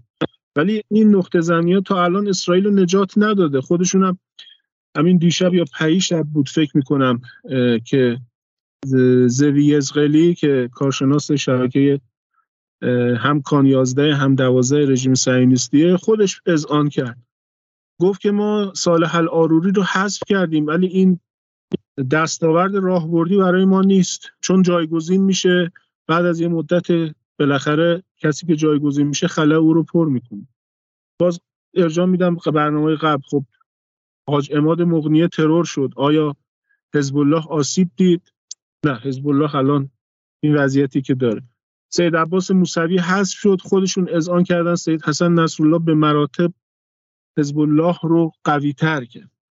من با اینجا با آقای مرندی موافقم چون قبلا هم همین بحث رو داشتیم. درباره نبرد غزه هم ببینید من از یه زاویه دیگه تحلیلش می‌کنم. مزیت ارتش اسرائیل نیروی هواییشه و نیروی زمینیش نشون داد که نیروی قوی نیست. اگر قوی بود تا الان باید پرونده غزه رو جمع می‌کرد که نتونسته جمع کشوندن عرصه نبرد به بیرون از غزه و بیرون از فلسطین باعث میشه که اسرائیل از مزیت نسبی نظامی خودش که نیروی هواییشه استفاده بکنه. ببین الان یکی از مشکلاتی که الان نیروی هوایی ارتش اسرائیل تو غزه داره اینه که چون منطقه درگیری بین نیروهای مقاومت با اسرائیل انقدر نزدیکه نیروی هوایی به سختی می‌تونه وارد عمل بشه بعضا باعث تلفات نیروهای خود اسرائیلی میشه. ولی اگر منطقه نبرد گسترده بشه در کل منطقه اسرائیل با فراغ بار می‌تونه از نیروی هواییش استفاده بکنه که که تو سوریه به راحتی استفاده می‌کنه بدون هیچ مانعی. و بعد می‌تونه اینجا دستاورد تراشی بکنه دستاورد سازی بکنه بفروشه به افکار عمومیش در داخل و وانمود کنه که در عرصه میدان بالاخره موفقه ولی الان چون نبرد در غزه محدود و محصوره و نمی‌تونه دستاوردی نشون بده و دستاوردی ایجاد بکنه برای خودش عملا در افکار عمومی شکست خورده است. این به لحاظ میدانی این واقعیت رو نمیشه کتمان کرد البته یه مسئله دیگه هم هست. درسته که اسرائیل قصابی کرده مردم مظلوم غزه رو. ولی کشتاری که از مردم مظلوم غزه انجام گرفت باعث مشروعیت مقاومت مردم غزه و مشروعیت ملت فلسطین در دنیا شده و باعث شده که اسرائیل با بزرگترین موج تنفر جهانی مواجه بشه از زمان تشکیل تا الان. اگر منطقه نبرد به بیرون کشیده می‌شد اسرائیل می‌تونست دوباره به لاک همیشگی خودش بخزه که اون لاک مظلوم نماییه ببینید شما الان هیچ اتفاق برای تک تک دروغ که گفتن یه سند ندارن دائم دارن رو تبل مظلوم نمایی می‌کنن ایلان ماسک رو میارن ور میدارن می‌برن اونجا رو نشونش میدن. هر کسی که میارن ور میدارن می‌برن نشون میدن که مظلوم نمایی بکنه. ولی دنیا قبول نمی‌کنه. ولی اگر عرصه نبرد کشیده می‌شد به بیرون از فلسطین می‌تونست اسرائیل به راحتی این رو دست بگذاره که به قول ما ترونی آقا یه نفر به چند نفر به یه نفر؟ حالا من با یه مرندیب نتونستم بگم به شما میگم. این مثل اینکه بگیم آقا اگه مثلا کسی میگه آقا من اگه به بحث کربلا کمک می‌کردم و به اون هفته دو تن یاری میرسوندم بعد به اون شکل کشته نمی‌شدن و مظلومیتشون در تاریخ تنین انداز نمی‌شد و به شکلی تاریخ اسلام رو تغییر نمی‌داد. خب اینم میشه گفتش. خب ولی بالاخره بالاخره مظلومیت یک جایی داره. و مقاومت هم یک جایی داره. بالاخره ما همیشه در فرهنگمون از مظلوم مقتدر صحبت کردیم نه از مظلوم بدبخت ضعیفی که برای همیشه از بین میره و تو سری می‌خوره. مظلوم مقتدر جایی است که این ترکیب بگن میشه مثل مسیحیت الهیات مسیحیت مظلومیت دو طرف است دیگه خب. ولی الهیات شیعه حداقل مظلومیت الهیات شیعه و منظورم الهیاتی که از شیعه به شکلی مشتق میشه. حتی الهیات سکولار. چون هر سیاستی نیازمند الهیات اینو دوستان اشتباه نکنن. بس مذهب نیست بحث الهیات که ریشه سیاست ورزی و سیاست ورزی سکولاره. ولی ولی بحث این که این دو تا باید با هم تلفیق شن. و سوال اینه که اگر این داستان اسرائیل به حذف حماس به حذف غزه به کوچ اجباریشون و غیر منجر شه بالاخره این محاسبات در مورد بالا مام هستش. ولی چند سوال خیلی خوب مطرح شده اینجا. من اینا رو خیلی سریع از شما بپرسم. ازم سوالات مهمی بوده. یکیشون که من این به سالی از خودم هست رو می‌پرسم. ولی یه سوال خیلی ساده است. آیه حمید صافی پرسیده. مثلا خیلی ساده. آیه حمید صافی. خیلی خیلی ساده به ما جواب بدید شما. خب من فقط این رو نمی‌دونم که چرا این سورس رو ما بلنکش کنیم. خب خیلی خیلی ساده به ما اینو جواب بدید که چرا اسرائیل با وضعیت موجود و درگیری در غزه و مشکلات اقتصادی و سیاسی علاقمند تشدید درگیری های مستقیم با حزب الله و ایران است؟ این مثلا سوال خیلی خوب و ساده ایه خب مگه ما از اول نگفتیم که حزب اسرائیل دستش بسته از وضع اقتصادیش بده داره مهاجرت معکوس میشه تمام مشکلات داره؟ چرا الان دنبال افزایش درگیریه؟ این که با تحلیل های قبلی ما که نمی‌خونه. اگر میشه پاک دوستان که می‌خوام بهش جواب بدن. از آقای قریشی شروع کنم. من که همین الان گفتم ببخشید آقای قریشی. من که همین الان گفتم اسرائیل اسرائیل به دنبال اینه که از باطلاق غزه بیرون بکشه برای اینکه بهش اجازه میده وارد لاک مظلوم نمایی بشه و ننه من قریبم همیشگیش رو بندازه که آقا من از طرف اون چیزی که تعبیر اوناست اینه دیگه. میگن اختاپوس تروریسم ایران. اگر جنگ گسترش پیدا بکنه به لبنان و مناطق دیگه اسرائیل راحت می‌تونه از حرب این مظلوم نمایش استفاده بکنه. ولی اگر این فضا بهش داده نشه دست بسته است. در غزه دست بسته است. نمی‌تونه شامورتی بازی در بیاره. نمی‌تونه ننه من غریبم بازی در بیاره. ولی اگر با حزب الله درگیر بشه میگه این بازوی ایران در لبنانه. اگر وارد سوریه بشه میگه بازوی ایران در سوریه. اگر با یمن و این فضای هم روانی و رسانه‌ای رو در اختیارش می‌ذاره هم اون مزیت نظامیش که گفتن نیروی هواییشه. اصلا مهم نیست اون نیروی هوایی بتونه ضربه کاری بزنه ولی همین که بتونه ازش تصویر رسانه ای ایجاد بکنه انفجارهای بزرگ رو بتونه بفروشه براش کفایت می‌کنه. مثل اتفاقی که با ترور شهید الآروری اومد که برای مدت کوتاهی می‌تونه تا حدی افکار عمومیش رو آروم بکنه. ولی اگر این اتفاق براش نیفته همین فلاکتیه که الان تو غزه باش درگیره. بسیار خب حالا یک سوال دیگه هم که اینجا مطرح میشه. خانم روها می‌پرسن میگه که امروز چند کشور غربی اظهار تاسف کردن و خب ایران گرفتار تروریسم هست. چه استفاده به نفع ایران از این لحاظ برای حق ایران شده؟ سوال اینه که آره خب بالاخره اگر 100 نفر اسرائیلی کشتشن خب سالها و ماهها این مظلومیت اسرائیل گفته میشه ولی الان بالا این گفته شد و تموم شد درسته؟ بالاخره ما اون ابزار نرمی که باید استفاده کنیم ازش تا اینکه این تبدیل شه به قوه خیلی جدی رو نداریم درسته؟ الان چه فایده به چه فایده که واقعا الان این چه تغییری به نفع ایران میده اگه ایران پاسخ نده؟ آیا مظلومیت چیزی که ایران می‌تونه اثبات کنه تثبیت کنه بره تو شورای امنیت بره جای دیگه و تبدیل کنه به جایی که مردم جهان ببینید که اون طرفی کی هستن؟ آیا ایران می‌تونه ثابت کنه که این آقا واقعا به اسرائیل وصله یا اینکه نه؟ اونا با هوشمندی و زرنگی یه فردا میگن آقای وهابی بوده که از ازبکستان رفته به آذربایجان از اونجا از اونجا رفته به افغانستان اصلا به ما نداشته. حالا اگه تازه نگن کار خودشون بوده. آقای قریشی شما بفرمایید. والا اصلا جنگ غزه ثابت کرد. تمام این حرفایی که این ما یه طبقه فانتزی داریم. ما شبیه به گرجستان شبیه به اوکراین یک طبقه فانتزی در ایران داریم که اینا حرفای عجیب غریبی می‌زنن. یعنی همین حقوق بشر دموکراسی آزادی بیان.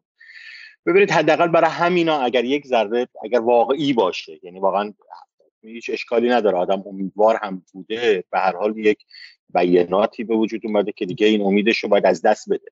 جنگ غزه ثابت کرد که مباحث حقوقی. این که این مزخرفاتی که آمریکا می‌گفت که مثلا فلان کشور خارج از مبانی حقوقی خارج از قوانین بین المللی اینجا قوانین بین المللی ببینید قوانین بین المللی توی توی غزه و توی فلسطین اشغالی به قول معروف له شد نابود شد تو چرخ گوشت گذاشته شد. منظومه حقوقی غرب منظومه ارزم به حضورتون اخلاقی غرب. دقیقا توی غزه نمی‌دونم چه اصطلاحی به کار ببرم. تم پایان یافت تمام شد. روی این حساب ایران اگر ثابت کنه اگر خود نتانیاهو بگه من به قول معروف با دستور من من اصلا با اون تروریستا که رفتن بمب گذاشتن و مردم رو کشتن 107 نفر شهید کردن من دستور مستقیم بهشون دادم. آب از آب تو این نظم تو این نظمی که خدا رو صد هزار مرتبه شک مرده یعنی نظم سابق آب از آب تکون نمی‌خوره. شما نگاه بکنید 153 کشور رأی میدن در مجمع عمومی سازمان ملل که آتش بس فوری و دائم. و اسرائیل انگار نه انگار اسرائیل و آمریکا و یعنی ده نه ده کشور رأی نمیدن. اسرائیل آمریکا انگلیس و و اون ده نفر رأیشون. یعنی نه یعنی مباحث حقوقی. حالا این خود مت... متناقض نمیشه با اون حرفی که قبلا هم شما هم آقای مرندی هم آقای عبدی گفتید. خب اگه نظم جهانی اینقدر ظالمانه است مظلوم نمایی مام در اینجا و اینکه مظلوم نمایی فلسطین باشه چه اهمیتی داره؟ اینکه اصلا الان بیا بگن اصلا ایران آقا خیلی داره زور میگه ایران یهود ستیز ایران داره اسرائیل رو می‌کشه. اگه واقعا اینقدر اون نظم ظالمانه است و هیچ فایده هم نداره خب ما تا تای خط بریم دیگه. ما واسه فقط مقاومت کنیم. نه نه نه. اتفاقا اتفاقا من تو برنامه قبلی با شما اینو اشاره کردم. ببینید بحث بحث مظلوم نمایی نیست. بحث اینه که افکار عمومی جهان علیه اسرائیل بسیج شده. و این درون کشورهای اروپایی می‌تونه می‌تونه تغییر ایجاد بکنه. یعنی می‌تونه حداقل یا راست یا می‌تونه راست افراطی رو بیاره بالا. یعنی من به نظرم انتخابات های آینده در غرب انتخابات های متفاوتی خواهد بود. به قول معروف کمک این ورود ایران کمک کردن به اسرائیل بود به خاطر اینکه افکار عمومی رو جهتش بیاره روی جنگ ایران و اسرائیل. اگر یادتون باشه منم بهتون گفتم شکست از ایران برای اسرائیل آر نیست عیب نیست. شکست از یک گروه 60 هزار نفره در در غزه برای اسرائیل یک آر جبران ناپذیر نکته مهمی البته بس نکته مهمی. من توییت آقای حسین هم بخونم میگه که بارها بارها در مورد تجاوز نیروی حماس ادعا شد و حتی یک سند ارائه نشد.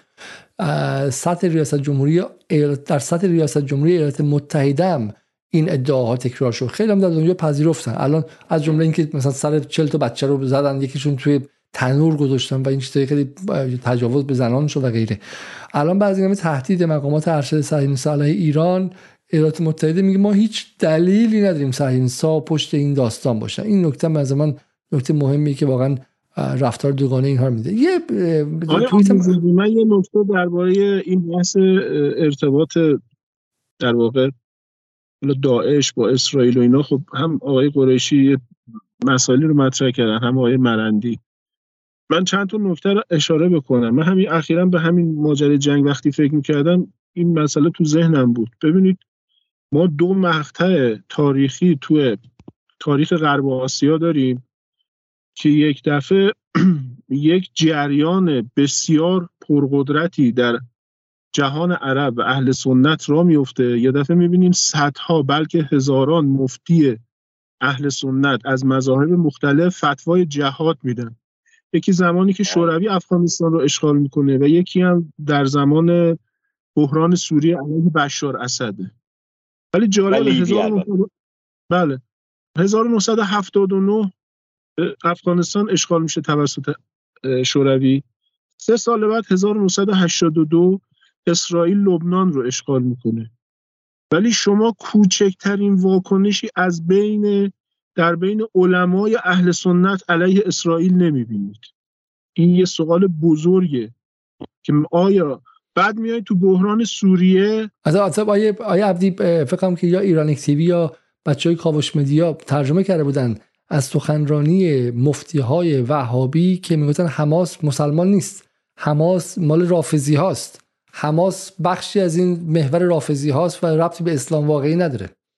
حالا من تازه میگم من میگم سکوت کردم ولی به تعبیر شما اومدن موضع مخالف گرفتن در صورتی که همین مفتی ها زمانی که بحران سوریه پیش اومد چه فتاوای شداد و غلازی در کفر بشار و حکومتش می‌دادن و وجوب بله. جهاد علیه اینها. در صورتی که اسرائیل اشغالگره و سرزمین مسلمان ها رو اشغال کرده.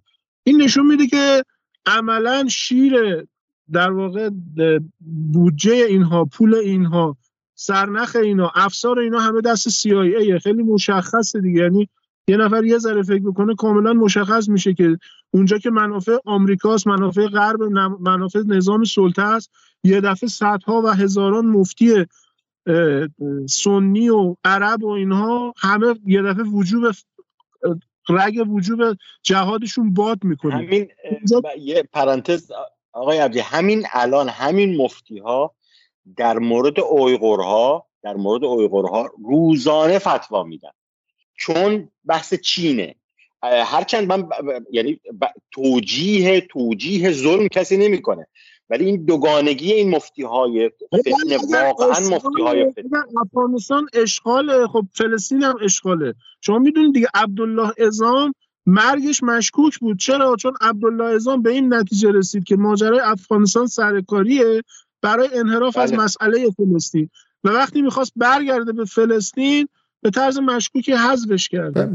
در واقع به نظرم که شورای فتوا مستقیما به آتلانتیک کانسیل وصله. یعنی اتاق اتاق فکر اتاق فکر سیاست خارجی دولت آمریکا وصل به شورای فتوای سعودی. منافع غرب اختزا می‌کنه فتوا میدن در جهت اونها. هر وقت منافع غرب اختزا نمی‌کنه همه حناق می‌گیرن. سکوت مطلق صدا از کسی در نمیاد. حتی میان حماس رو تکفیر می‌کنن. کما که حزب الله رو تو جنگ 33 روزه تکفیر کردن. بعد اومدن گفتن یهودی ها اهل کتابن. اما اینا رافضی هن. و یهود و اهل بله. کتاب رافضی برتری داره. یعنی شما ببینید چی جوری دارن معادلات رو میچینن. دقیقا همون معادلاتی که صهیونیستا می‌خواد این یکی مسئله. مسئله بعدی ببینید. یه مسئله ما داریم. چند بار من قبلا تو بحث اشاره کردم. صهیونیستا از اوایل قرن 21 یه پروژه ای رو تو سیستم های امنیتی خودشون پیش بردن به نام جهاد جهانی. داعش یه بخشیش نمیگم همش ولی یه بخشیش محصول همین پروژه‌ای که حالا یه برنامه باید باشه. مفصلتر من اینو توضیح بدم خدمت شما. خروجی شما کجا می‌بینیم؟ ببینید اتفاق سراوان وقتی تو ایران افتاد سال 92 یا 93 بود اگر اشتباه نکنم. حادثه سراوان که یه تعداد زیادی از هموطنهای ما رو توسط همین گروه ریگی قتل عام شدن تو جاده. ده روز قبل از حادثه سراوان دیوید کوهن اگر اشتباه نکنم اسم کوچکش رو اون زمان رئیس شاباک سازمان امنیت اسرائیل بود. قبل ده روز قبل یک با حمایت آمریکایی یه سفری به افغانستان داشت. و اتفاق سراوان بعد از اون اتفاق افتاد. یعنی دقیقا در مقطع آغاز جنگ ترکیبی داگان علیه جمهوری اسلامی ایران.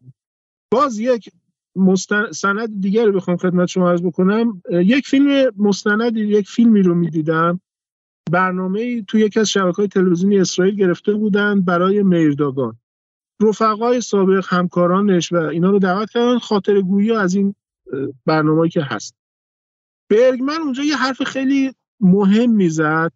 برگشت گفت که داگان اعتقادش این بود که برای ضربه زدن به جمهوری اسلامی ایران از جمله کارهایی که باید کرد باید بره سراغ گروه های تجزیه طلب قومی. و دقیقا برگمن اسم اوورد به طور مشخص گفت اون قومیتی که در جنوب شرق ایران من نمی‌خوام اسم بیارم گفت اون قومیتی که در جنوب شرق ایران زندگی می‌کنه داگان به شدت علاقه من بود رو اینا سرمایه گذاری کنه و اینها رو علیه ایران فعال بکنه. این مال مقطع قبل از ریگیه که بعدش ما شاهد پدید اومدن گروهی به نام ریگی هستیم. مستنداتی از این دست وجود داره که بلا تردید نقش اسرائیل رو توی این ماجرا به نظر من نشون میده. من اگه از بدین باشم می‌کنم به پایین برنامه برسیم. یه دونه کامنت رو من خودم می‌خوام بخونم و پاسخشم بدم. آیه دانش میگه که آیا علیزاده شما خودتون هم همیشه مثل دکتر مرندی تحلیل می‌کنید و نگاهتون به ایران و محور مقاومت نگاه کلان و همه جانبه بود. نمی‌دونم چرا جدیدن کاری هیجانی تحلیل می‌کنید حرف کاملا درست و می‌خوام به این جواب بدم. خب می‌خوام به جواب بدم. ببین من در من هم در واقع میشه گفتش که گرفتار تصویر بزرگ بودم. تصویر بزرگ جای خودش اما تصویر بزرگ نباید باعث شه که ما به شکلی در رفتار تاکتیکی انعطاف چابکی و چالاکی خودمون رو از دست بدیم. در آبان در می‌خوام در دی 98 بعد از شهادت حاج قاسم در حالی که خیلی از آدمای معتقد به نظام می‌گفتن که آقا انتقام سخت بگیریم و این رو اصلا کافی نیست. من می‌گفتم آقا ما به شکلی از فرماندهان نظامی و تصمیم گیران نظامی نباید جلوتر بریم و اونا بهتر از ما اطلاعات دارن و ما حتما چیزی می‌دونستن. اما الان که برمیگردم فکر می‌کنم که نه. من یک چیزی رو ندیده بودم و اونم این که اون تصمیم گیران خودشون بر در حالت انتظایی تصمیم نمی‌گیرن. رو هوا تصمیم نمی‌گیرن. در شرایط واقعی تصمیم می‌گیرن. یکی از این شرایط واقعی هم افکار عمومی ایرانه. یکی از این شرایط عمومی هم نسل جدیدیه که هیچونه به بخش عمدهش حس تعلق به تاریخ چل سال گذشته ایران نداره. یه خیلی متفاوت. از جنگ هم چیزی نمی‌تونه. براش استقلال هم شاید مهم نیست. جهانی شده. ده تا مسئله مختلف دیگه. و ما هم که داریم حرف می‌زنیم فقط فشار روی فرماندهی بالا نیست که بدو برو بجنگ برو حمله کن. نه اتفاقا من دارم رو اون افکار عمومی فشار میارم. دارم بهش میگم که اگر مقاومت نکنیم تو مقاومت نکردی افکار عمومی طبقه متوسطی. یا حتی طبقات پایینی ولی مخالف جمهوری اسلامی. چون بده دروغ گفتن که ایران داره پول طور کارگر رو توی فلسطین خرج می‌کنه. به تو طبقه متوسط هم گفتن که ایران اگه به حماس و به حزب الله کمک نمی‌کنه الان مالزی و ترکیه بود و تو هم با پاسپورتت می‌تونستی بری 20 کشور جهان رو بگردی. خب با این دروغ. و برای همین رفتی پشت اینکه آقا ما هر چیز زودتر بدیم بره. و این باعث شد که تو به قول آقای ظریف میگه هزار میلیارد دلار ضرر برجام پاره شدنش. من میگم ضرر زود نوشته شدن برجام ضرر قراردادی که پشتوانه نظامی کافی نداشت. از نظر رئالیستی میگم ها. من میگم پس تو به خاطر مقاومت نکردن توسعه تو از دست دادی. هزار میلیارد پول توسعه بود. و الان من بهت میگم که اگر باز مقاومت نکنی و فکر کنی مقاومت فقط مال آخوندا و حزب و مال سعید جلیلی و مال اون آخر خطیاس و به من ربطی نداره و از مقاومت از کلمش حالم به هم می‌خوره چیزی که به من میگن. اگه این کارم نکنی امنیتت هم از دست میره. امنیت هم از دست میره. و من به جمهوری اسلامی هم میگم که تو هم اگر فکر کنی که من توی این ارتباط دو طرفم با افکار عمومی جوان حالا توی آبان توی سال گذشته تو پاییز 1400 یکم تو خیابون گفتم مرگ بر جمهوری اسلامی درس چیزی دیگه. من می‌خوام اینا رو راضی کنم و فلان. مقاومت رو یواش یواش خود کم رنگش کنم. اگر اون امنیت از دست بره بعد دیگه قرارداد اجتماعی جامعه با جمهوری اسلامی کلا بر از بین خواهد رفت. چون الان قرارداد اجتماعی نقطه اصلیش مقاومته. یعنی خیلی از مخالفان جمهوری اسلامی میگن ما با جمهوری اسلامی تحمل می‌کنیم چون به ما امنیت میده. چهار تا دیگه از این اتفاقای امروز کرمان بیفته. به نظر من قدرت و اقتدار کلی جمهوری اسلامی نسبت به همین 85 میلیون تضعیف میشه. برای من این نکته رو میگم. اگه ما اینجا وای میسیم نگاه مقاومت و نگاه همه, جان... همه جانبه نگر رو داریم.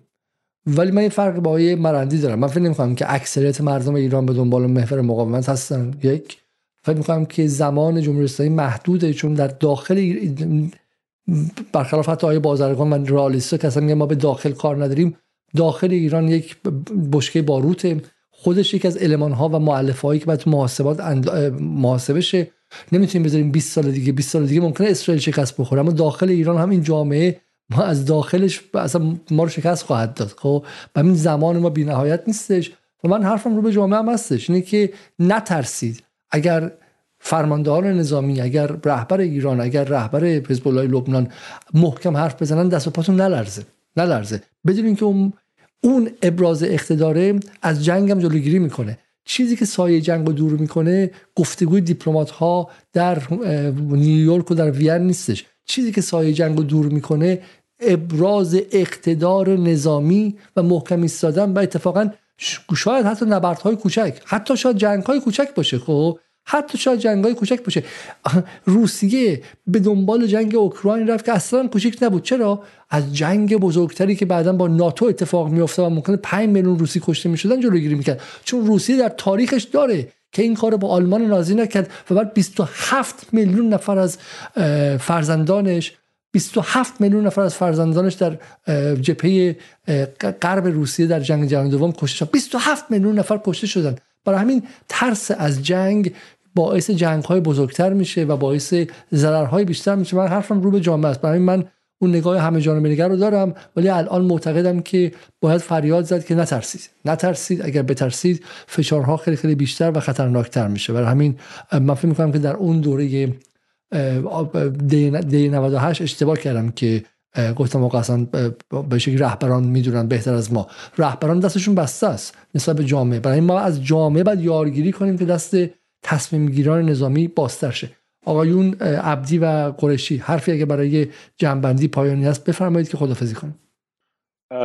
من خیلی کوتاه. اولا با خیلی موافق صحبت های شما و آقای عبدی هم توی ملاحظم اینه که اگر واقعا قرار به انتقامی باشه باید پایا پای باشه این صحنه سازی و به قول معروف این یه اسم رو ده بار تکرار کردن به نظرم نه فقط کار درستی نیست بلکه آسیب زننده است. اگه قرار باشه به انتقامی باشه قرار باشه به مقابله به مثل باید پایاپای باشه و اتفاقا تو حوزه امنیتی به نظرم این خیلی خوب بحث من در مورد جنگ و تصور بعضی ها که باید بریم و موشک بزنیم و مستقیم وارد درگیری بشیم که خب توضیح دادم که چرا نباید این اتفاق بیفته. ولی با توضیحاتی که جناب آقای عبدی داد کاملا موافقم و به نظر می‌رسه که این ضرورته. ولی باید پایاپای باشه باید دقیق باشه و باید طوری باشه که بشه فروختش به دنیا.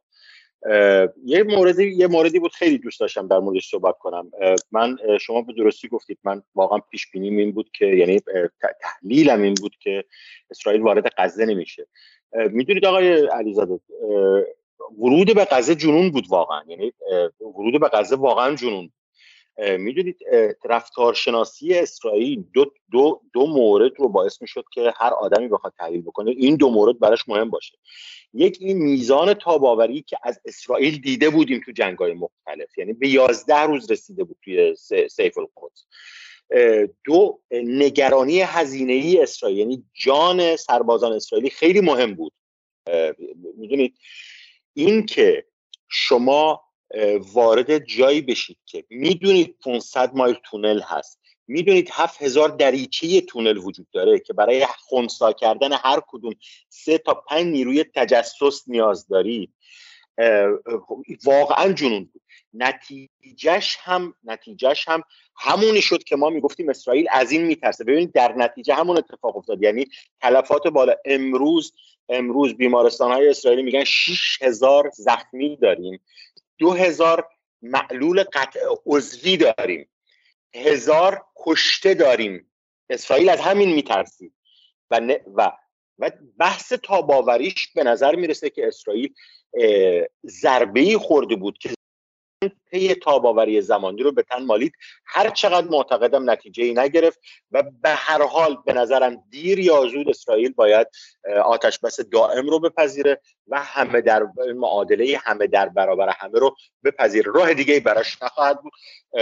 ضمن اینکه به حال نیرو نیروی مقاومت در غزه هم یعنی حماس سراحتا گفته که وارد هیچ معامله ای نمیشیم وارد هیچ مذاکره ای نمیشیم مگر توافق مگر آتش بس دائم بعد در مورد همه در برابر همه مذاکره می‌کنیم.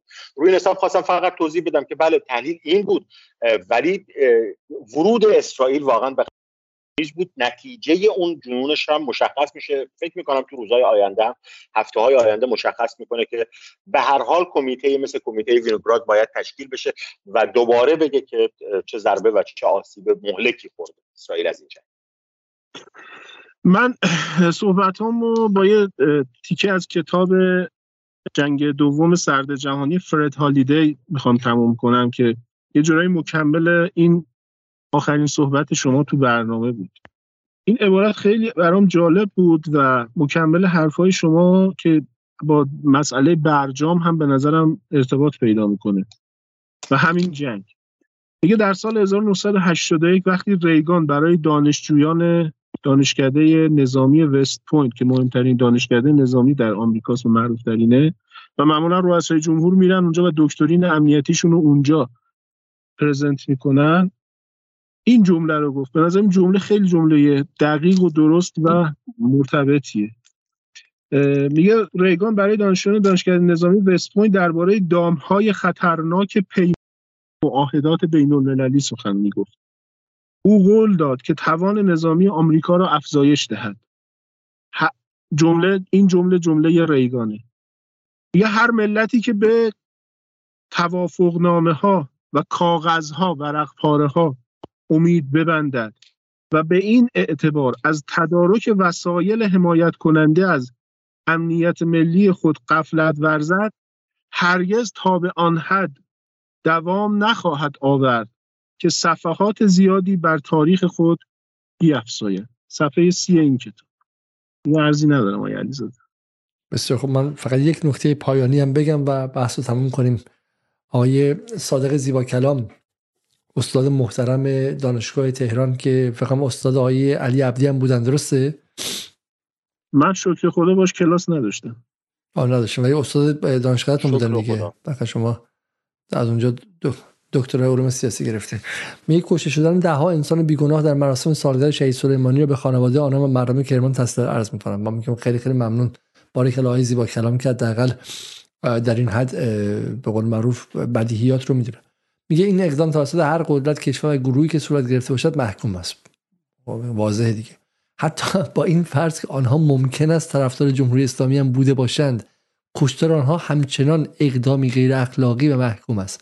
و من فکر می‌کنم که صادق زیبا کلام که هستیش مرهون رانت جمهوری اسلامیه. رانتا از من میدم برادرشون رو می‌شناسم آقای سعید زیبا کلام آدم بسیار محترمی هم پدرشون آدم محترمی بوده از ثروتمندان قبل از انقلاب هستن. خب می‌دونید که با پول پدرشون هستن خارج درس خوندن. ولی اینکه زیبا کلام بیاد و یه شخصیت به شکلی پاپولیست اجتماعیشه مال جمهوری اسلامیه.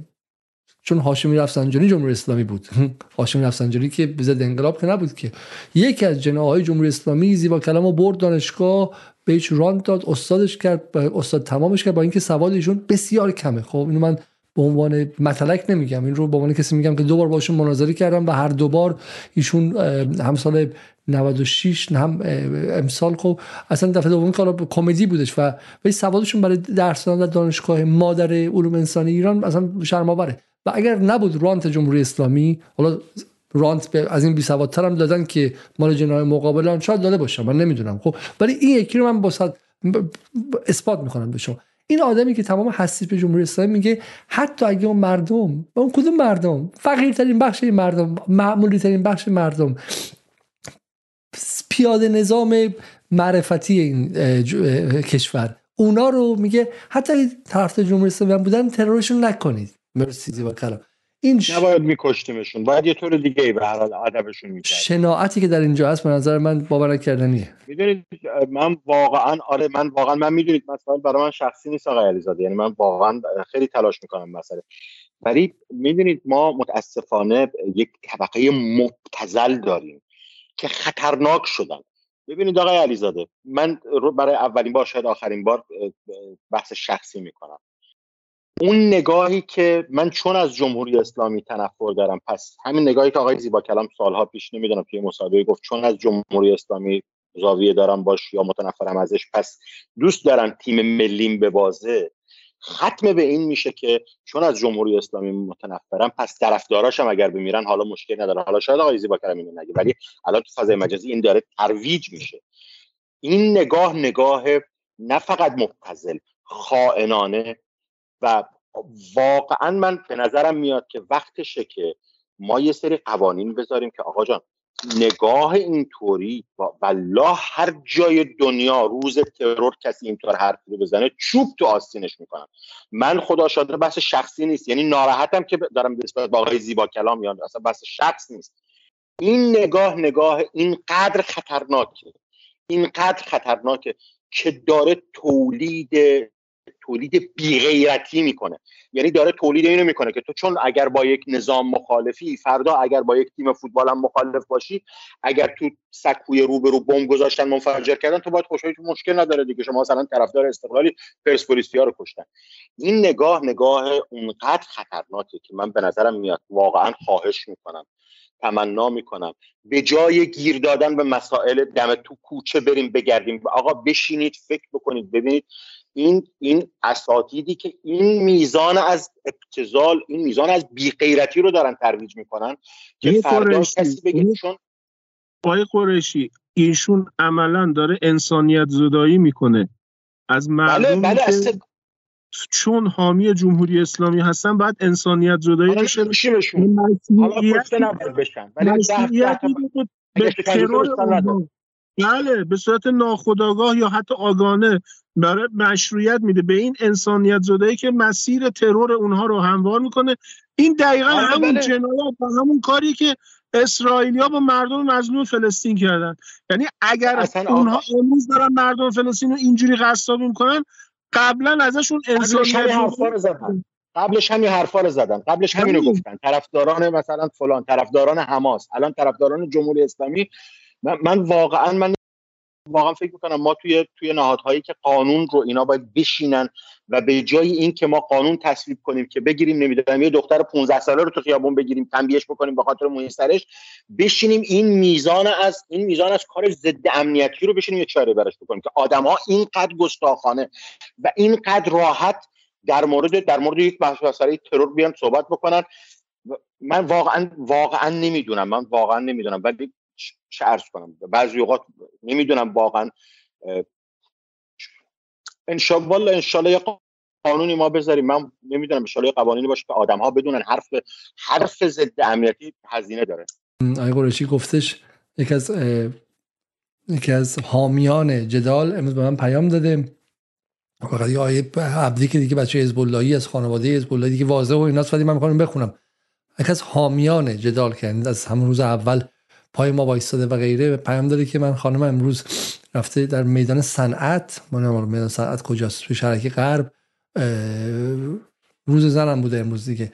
پیاده میشه میگه پلیس اونجا ماشینشو می‌گیره. میگه پلیس میاد میگه می‌خوام بدی هدیه بدم. میگه چه هدیه میگه بیا اینجا شمارت اینجاست ماشینشو میخوابونه. خب که میگه خانم من با بچه پیشم کوچیک اومدم پیاده شدم تاکسی بگیرم برم و تاکسی گفت خانم اینجا حداقل 100 تا ماشین امروز گرفتن خب صد روز زن روز زن که حالا دوست من میگه آقا من چون تو خانواده تکم به مدافع محور مقاومت و غیره ولی واقعا می‌خواستن تولید نفرت کنن اینقدر نمی‌تونستن همون روز بعد توی کرمان عملیات تروریستی میشه. بعد این افراد به این شکل میان و اینو میگن و از تو هم خیلی جالبه که امروز خیلی دو لبه یک قیچی شدن دیگه. اینا دو لبه یک قیچی. امروز تو timeline خیلی اومدن کسانی که از این عملیات تروریستی دفاع کردن رفتن پیدا کردن. یکیشون تو فرودگاه کار می‌کرد. یکیشون معلم دانشگاه دبیرستان بوده.